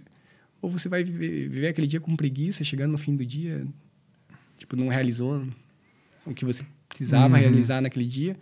Um passo a mais para conhecer a pessoa que você devia ter Caraca. sido. Nossa, tu me deu um choque de realidade aqui que... Uau! Pensar três ninguém. vezes antes de sair, quando for sair da cama mesmo. Porque, nossa, cara. Porque, cara, acho que a... a Uau! Tem, tem um humorista lá no Brasil que fala, fala isso, né? A... Como é que é o nome dela? Do, do, do Vênus Podcast. Ah, Yasmin? Não, Ou, não a, a Cris. A, a Cris. Ela Sim. fala um negócio que, cara, bate muito com isso, que é a questão de, tipo... Cara, esse negócio de ser feliz ou coisa assim... Ninguém é feliz o tempo todo, uhum. acho que essa, essa é uma questão, mas... Você começar o teu dia com um pouco mais de energia, de, de, de brincar um pouco mais, no meu caso, com as crianças, de, do que eu normalmente, vamos dizer, faria, uhum.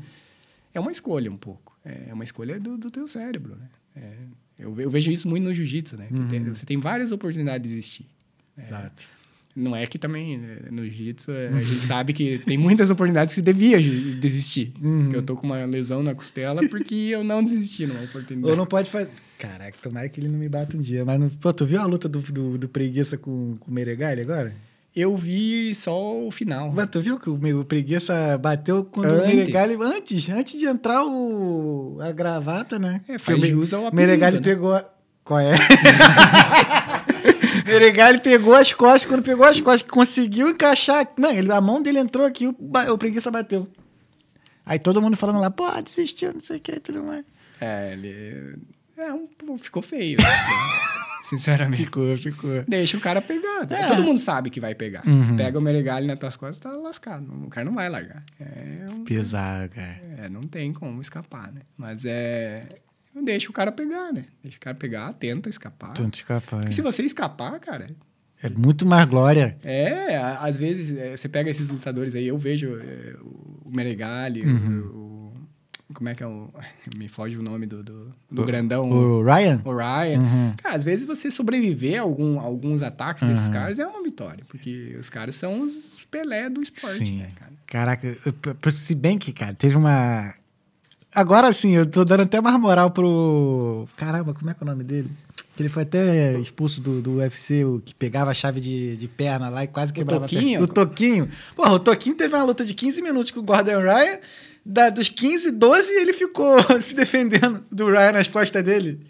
Tá ligado? Tu chegou a ver essa luta? É... Cara, que luta chata que foi, mano. Toquinho só aqui assim, ó, se protegendo, porque o Ryan, acho que em dois minutos de luta, pegou as costas. Acabou a luta, pô. É impressionante. Chega, chega, a ser, chega a ser injusto quase quando você vê essa... Cara, você vê um atleta de altíssimo nível. E, e esses caras pegam esses caras, é. velho, e parece que eles estão brincando com uma criança. Exato. Tipo, pegar as costas, a gente sabe, no jiu-jitsu é difícil uhum. pegar as costas. O cara pega como se não fosse nada. Tipo... Foda, é sinistro, cara. Mas caraca, que... Nossa, tu me deu uma aula agora aqui, né? Você... Uau. Principalmente na questão, assim, do... O que tu falou, né? Tipo, depois de uma... De, chega uma certa estabilidade, tu fica assim meio perdido, né? De fazer o quê? E eu lembro, cara, exatamente disso. Foi dois mil e dezesseis. dezesseis no Brasil, eu trabalhava numa empresa num, de T I já, numa agência de publicidade. Gostava pra caramba. Foi depois da primeira semana de trabalho, uhum. indo pra casa, assim, eu saí eu, na porta da empresa, eu, sa, eu saí da empresa, assim, olhei pra um lado, pro outro, eu falei, acabou? É isso? Fiz faculdade, fiz, já tava formado de tudo. Faculdade, inglês, tudo. Só, só trabalhando ali. Aí eu falei, cara, acabou então? É isso agora. Casa, trabalho, trabalho, casa. Não, vou fazer outra coisa. Intercâmbio. Fui embora. Boa. Aí quando estabilizou, né, estabilizou aqui e tal, com né, permissão de trabalho e tudo mais, aí de novo. Acabou? E só isso agora? Vou fazer podcast. Boa, boa. É isso, e aí cara. vai, cara. Porque você tem que viver com uma, com uma, uma paixão, alguma coisa que te desafie. Uhum. Porque, é, tem uma outra frase, agora tá vindo todas essas frases. Tem a, uma frase que diz assim que é, tem duas tragédias na vida, né? Você não alcançar os teus sonhos e você alcançar os teus sonhos. Uhum. Porque se você alcançar o teu sonho, o que você faz depois? Que é essa questão, né? Quando você Verdade. chega lá... E se você, por exemplo, não tem essa, esse próximo passo aí que você falou de ah, fazer o podcast, uhum. ou fazer o CryptoPila, ou fazer algo uhum, a mais, uhum, sabe? De, ok, dá, a coisa que eu achava que era difícil deu pra fazer. Agora eu vou fazer uma coisa mais difícil ainda. Uhum. Então, é, esse... Ou fazer algo diferente, né? Diferente. Se não for tão difícil assim, fazer diferente, né? Exatamente. Mas mesmo assim é, é complicado você, tipo... Se acharam uma coisa assim pra fazer, né? Diferente, assim. Depois de ter feito algo tão difícil assim, cara, e agora? O que, que eu vou fazer de tão difícil que vai me animar, né? E essa é uma das dificuldades da vida moderna, né? Porque você pega, assim, cem anos atrás, a gente tava falando da questão da comida. cem uhum. anos atrás, todo mundo tava na, na, na lavoura produzindo comida. Uhum. Tipo, você trabalhava dezesseis horas por dia, trabalhando duríssimo, uhum. pra talvez ter comida pro ano inteiro. Então, hoje em dia, a gente é, tem essa questão, né? A, acho que a nossa mente não está acostumada com o nível de conforto que a gente tem, hum, historicamente, exato, do ser humano. A gente, caramba, é, a gente era... Acho que o, o ser humano, ele, por milhões de anos, a, a ideia era o quê? Você vai fazer exercício brutal durante o dia, que é o quê? Correr atrás de caça, ou hum. f, trabalhar na, na lavoura, depois, quando, quando a agricultura se tornou, é, vamos dizer assim, mais implementada. Mas, de qualquer forma, trabalho duríssimo, físico, e... É, muito pouco tempo para se preocupar uhum. com, com outras coisas. Você tem uma meta específica. Né? Sim. É, comida. É, hoje em dia, a gente não, não se preocupa com comida, uhum. a gente quase não faz exercício e a nossa mente sofre, né, por causa disso. Então, Caraca, que é, para mim, foi o jiu-jitsu. O jiu-jitsu me ajudou bastante, porque eu tava correndo, sabe? Uhum. É, até o Zuckerberg tem uma história semelhante. Eu, eu escutei ele falando sobre isso, que ele corria também e foi pro jiu-jitsu.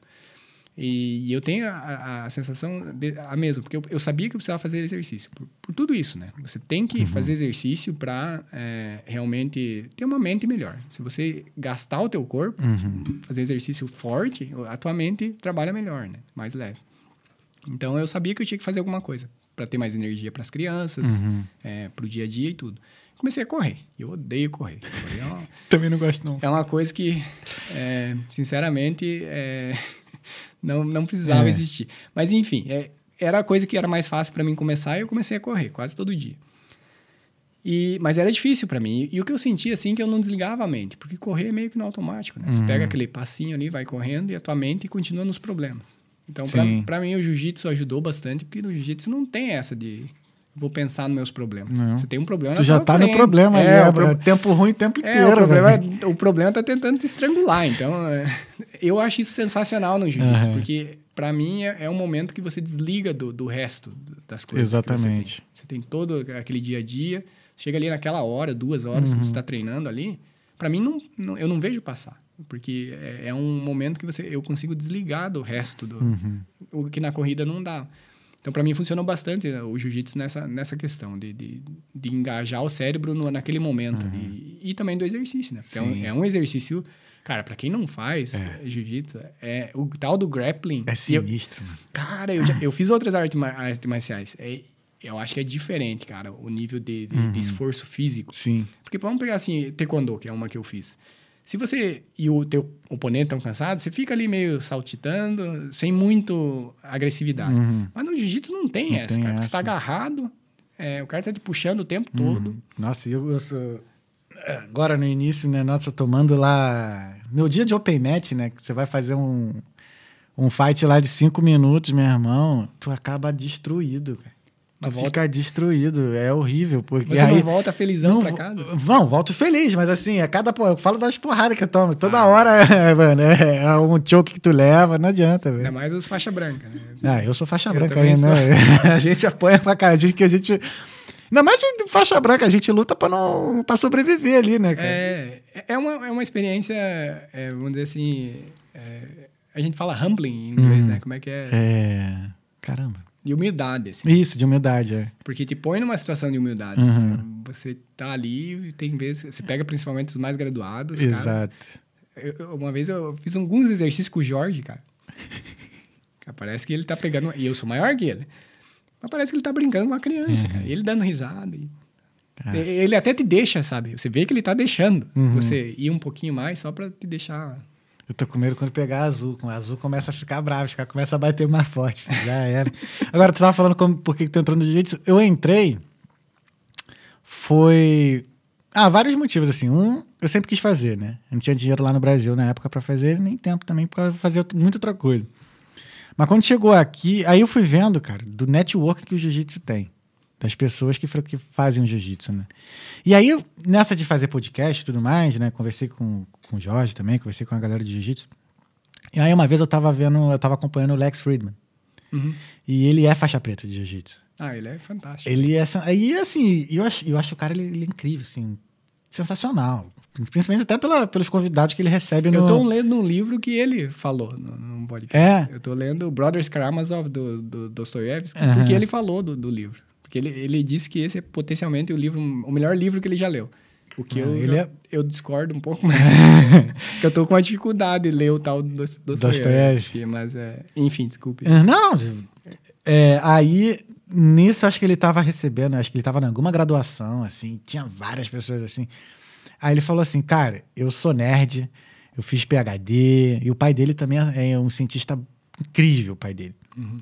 Ele, sou nerd, eu fiz P H D, não sei o quê, mas as maiores lições da minha vida eu aprendi rolando com, nesses matches aqui com, com, com os caras aqui. Aí aquilo ali me deu, assim, eu falei, cara, vou pro jiu-jitsu, mano. Se um maluco desse tá falando uma porra dessa, o cara que é...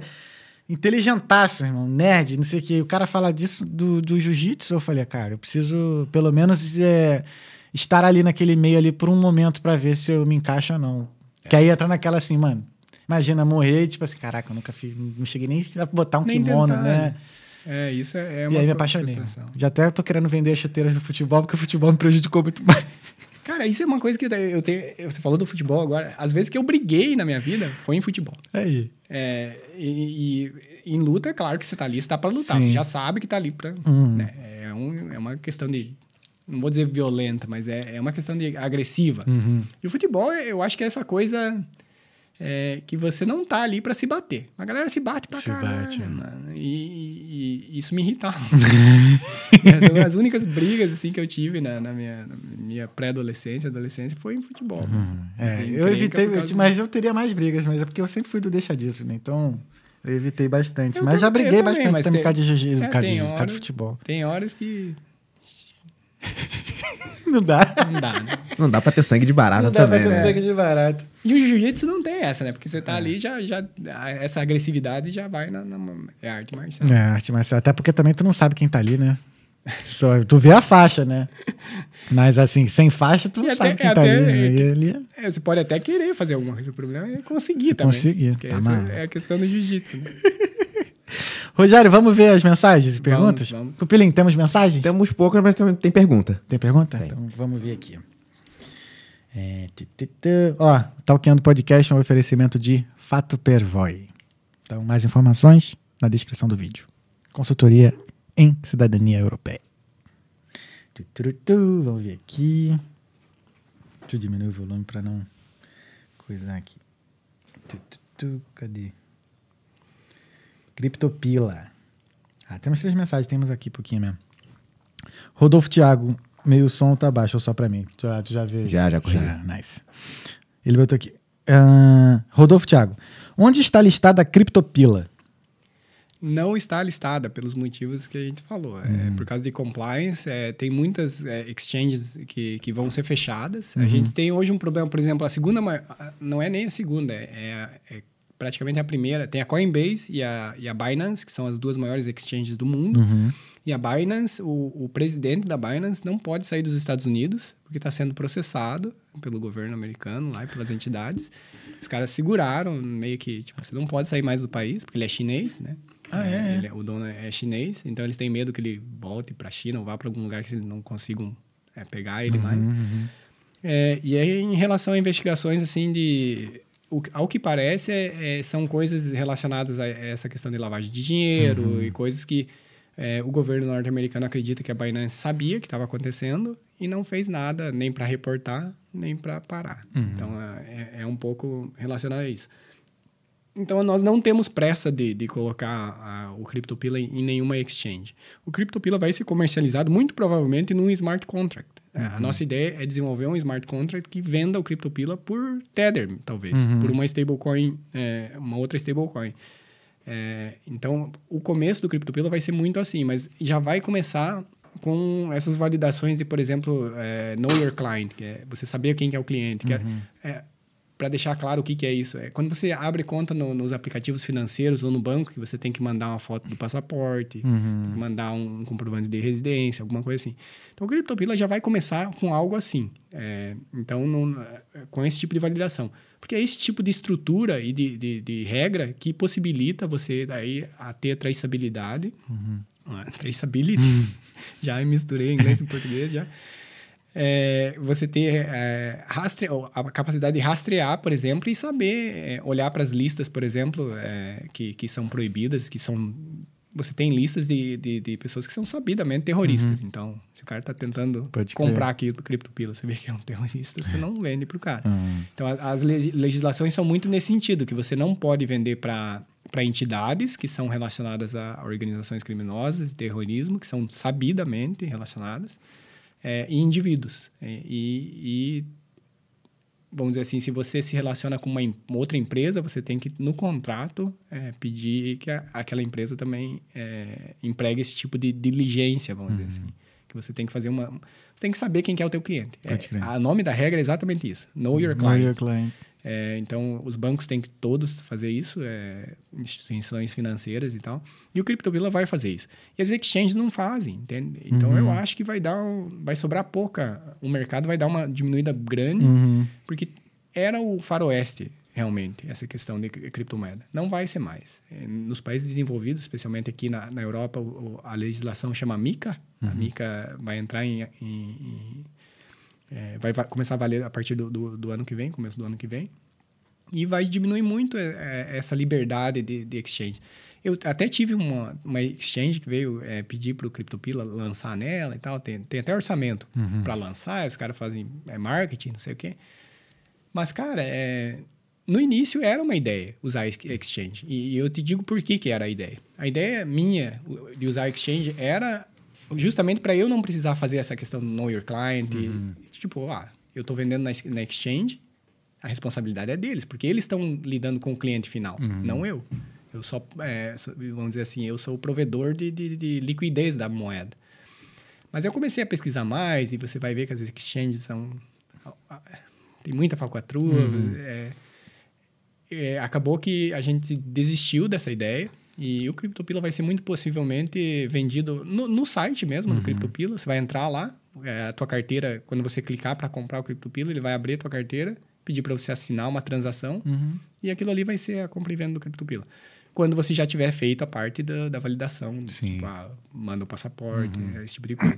Então, esse tipo de compliance vai ser feito, vai ser feito bem no começo, assim, antes da gente começar a vender. Então, para não ter esse tipo de problema, não, não ter um governo... te dizendo assim, cara, você está vendendo para terrorista. Pode crer. Então, a gente, como a gente falou antes, é aprender com os erros dessas é, outras entidades e pessoas que vieram antes. Bacana. Irado. Temos aqui o Jeffin Bullet. Como o jiu-jitsu influenciou na sua vida? Te ajuda no trabalho? Existe um Rogério antes e depois do jiu-jitsu?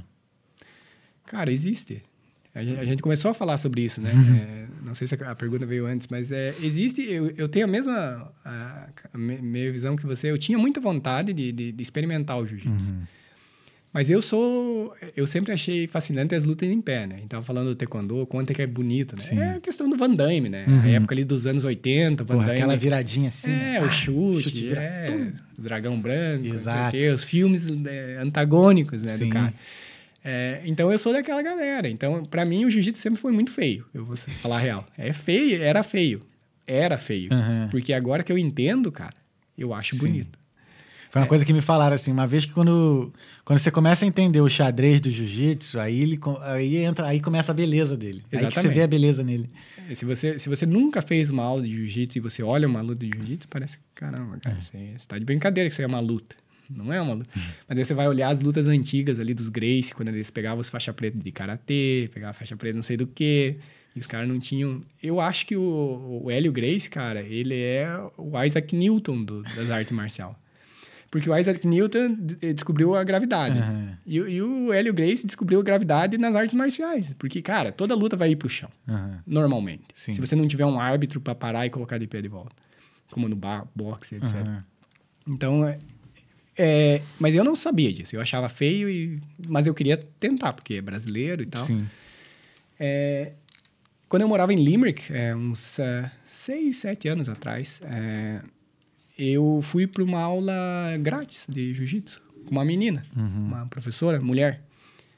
Cara, quando eu vi que uma mulher podia fazer... Tipo, não tinha chance, entende? Uhum. Tipo, não tem chance. Não tem. Você pega uma faixa preta de, de, de jiu-jitsu é, e você... Eu pensava assim, cara, eu, tudo bem, eu, não, eu já tinha feito Hapkido. Hapkido uhum. é uma, uma arte é uma, é coreana também que tem um pouco de grappling. Uhum. É, bem pouquinho. É mais derrubada e é, um armlock aqui, uhum. uma kimura ali, bem pouca coisa. Eu pensei, cara, eu vou conseguir me virar. Deu não. Nenhuma chance. E ela era, ela era um pouco malvada, essa professora. Vou ser bem sincero, assim. Quando ela ia fazer a transição, tipo, ela não fazia a transição, só a transição. Ela colocava o cotovelo. Sabe quando você empurra o cotovelo no músculo? Uhum. Que dói pra caramba. Falei, caramba, cara, eu não sabia que alguém podia te fazer sentir, assim, nada, assim. Uma pessoa que é, é menor que você, uhum. tem menos força que você, é uma mulher, e você não tem chance, cara. Não adianta você dizer que tem alguma chance. Não, não tem. Não tem. Você pegou uma faixa preta ali... É... O tamanho tem diferença, mas foi isso que me acordou um pouco para uhum. a arte marcial. Porque tudo bem, ok? De repente, se, numa, se fosse uma luta de verdade e tal, se, um homem contra a mulher é sempre uma, é, uma diferença grande de tamanho. Mas ainda assim, cara, eu, eu vi que tipo... Caralho, se ela pegar o teu pescoço... Já era. Já era. Esquece. Vai dormir. Vai dormir. Não só o pescoço, pegar o braço, pegar Sim. o calcanhar. O que pegar. O que pegar já era. Já era. Tá doido. Mas então, é isso. É, mas a pergunta dele não foi isso. Se tem um Rogério depois do jiu-jitsu? Tem, porque o jiu-jitsu me ajuda muito com essa questão do exercício, né, cara? É, eu tô lesionado agora. Tô, uhum. Vou voltar amanhã, na verdade. Vai voltar amanhã? amanhã eu volto em janeiro, quando eu voltar pra, de Portugal. Amanhã eu vou lá. Vou lá, tô com uma saudade, cara. Me faz falta mesmo. É... Tava já na minha rotina e tal. É. Uhum. E essa questão de, de, de, de ensinar humildade é a questão de, de, de ensinar os teus limites também. Porque, como eu fiz a arte marcial antes, é, a minha cabeça acha que eu sou um jovem ainda. Ah, é. E não é... Eu não tenho vinte anos. Então, as lesões vêm de muitos movimentos que eu deveria evitar, deveria uhum. bater antes. É. Então, isso é um aprendizado também, né, cara? De, de você... entender onde que você tá na tua vida. Uhum. Tipo, eu não sou competidor de jiu-jitsu. Eu vou pro jiu-jitsu pra ganhar essa parte de... É, que nem você falou de, de companheirismo, uhum. da galera que vai lá. Eu gosto muito do, do, do, da, da academia que eu vou. Eu faço no Southside Jiu-Jitsu Academy, uhum. que é do Jorge, é, é uma afiliada. É afiliada do Jorge. Uhum. O Jorge vai lá de vez em quando. É, legal. O Eric é. Souza tava lá esses dias, uhum. é, dando aula. É, e...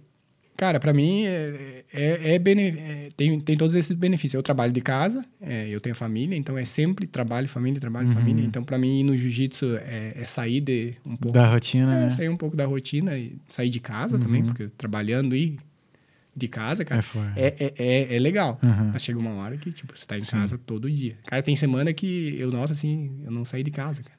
Eu sei, já quando eu tava na pandemia, trabalhando nem na pandemia, mas pouco depois da pandemia, que, a gente, que eu tava ainda remoto do tempo cem por cento, era foda. Tanto que eu peguei um cachorro, cara. Eu tava me sentindo sozinho. Ah, peguei o Jorge pra uma... Não tava nem, nem com a Laís ainda na época. Nem conhecia a Laís na época, mas tava solteiro e tal. E aí eu tava começando a me sentir sozinho, cara, em casa. Aí eu falei, não, eu preciso de um cachorro. Aí eu peguei o Jorge. É, cachorro é, é da hora.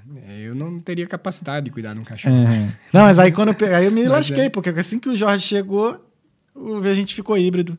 Aí toda terça e quinta eu tenho que estar no escritório. Aí tem que deixar aí, o cachorro. Aí deixa eu gravar. Agora... Que raça que é o cachorro? É, salsichinha, Dachshund. Tá? Ah, legal. Eu amo demais. Então é... é apartamento ou é casa? Casa, casa, ah, é casa. Não é casa. Você falou que é casa. Aí... aí depois as coisas vão acontecendo e ela está agora aí me ajudando também. Excelente. Aí temos a última mensagem aqui do Fugante. Parabéns pela iniciativa, Rogério. Aí, só foi isso que ele mandou. Obrigado, obrigado. Rogério, acabaram as mensagens aqui. Teve alguma pergunta que eu não fiz que você gostaria de ter respondido? Acho que não, cara. Acho que a gente, a gente teve a gente duas sai... horas e meia de conversa. Caramba. Não pareceu. eu, ia, eu ia falar que era uma, uma hora e meia. Mas é... Não, cara, acho que a gente foi... Foi maneiro, né? Pô, tocou pontos aí... Vai ter que voltar, legais. Cara. Nossa, vai ter que voltar. Quando convidar, eu tô aí. É, o Rogério Robetti. O que é a vida? Cara, a vida é uma oportunidade. Acho que essa é a palavra. Acho que na minha cabeça é, é, é a única oportunidade. Porque eu não sou um crente de que tem uma outra vida ou... Uhum. É, é, pode ser que tenha depois da morte e tal, mas é, eu, não, eu prefiro não acreditar que tem. E me parece que é melhor viver a vida sabendo que não tem depois. Uhum. Que tudo que você quiser fazer, você tem que fazer agora. Porque não tem uhum. é, nada depois. Então, me, é, a minha crença é que é uma oportunidade de conhecer os teus filhos, de realizar sonhos, de, é, de fazer muitas coisas. Sabendo que sempre... É, vai ter dias tristes, né? A gente uhum. falou aqui sobre é, os teus dias tristes, Sim. alguns dos meus uhum. dias tristes. É, é, a vida é essa montanha-russa e é uma oportunidade de sentir tudo isso, né? É, se você olhar pela perspectiva, né, do longo tempo, a gente falou de tempo para o uhum. CryptoPila, e, e é sempre... Tem altos e baixos, mas os, é, os altos é que fazem valer a pena, né? Essa, trilhar essa oportunidade aí, né, nesse universo. Uhum. É isso. Rogério, tua cara. Prazerzaço, cara. Adorei te, te conhecer, conversar contigo e com certeza você vai voltar aqui, cara. Vamos falar coisa. mais aí de CryptoPila, de muito bom, conceitos muito bons, cara, que a gente aprendeu aqui. Ah, legal, gente. Muito pode, bacana. Pode fazer sem, sem dúvida. É só muito chamar. Bacana. Tu é nosso agora. CryptoPila não tá aqui. Cara, obrigado mesmo. Obrigado de verdade. Obrigado e a você. Volte logo pro, pra nós. Uhum.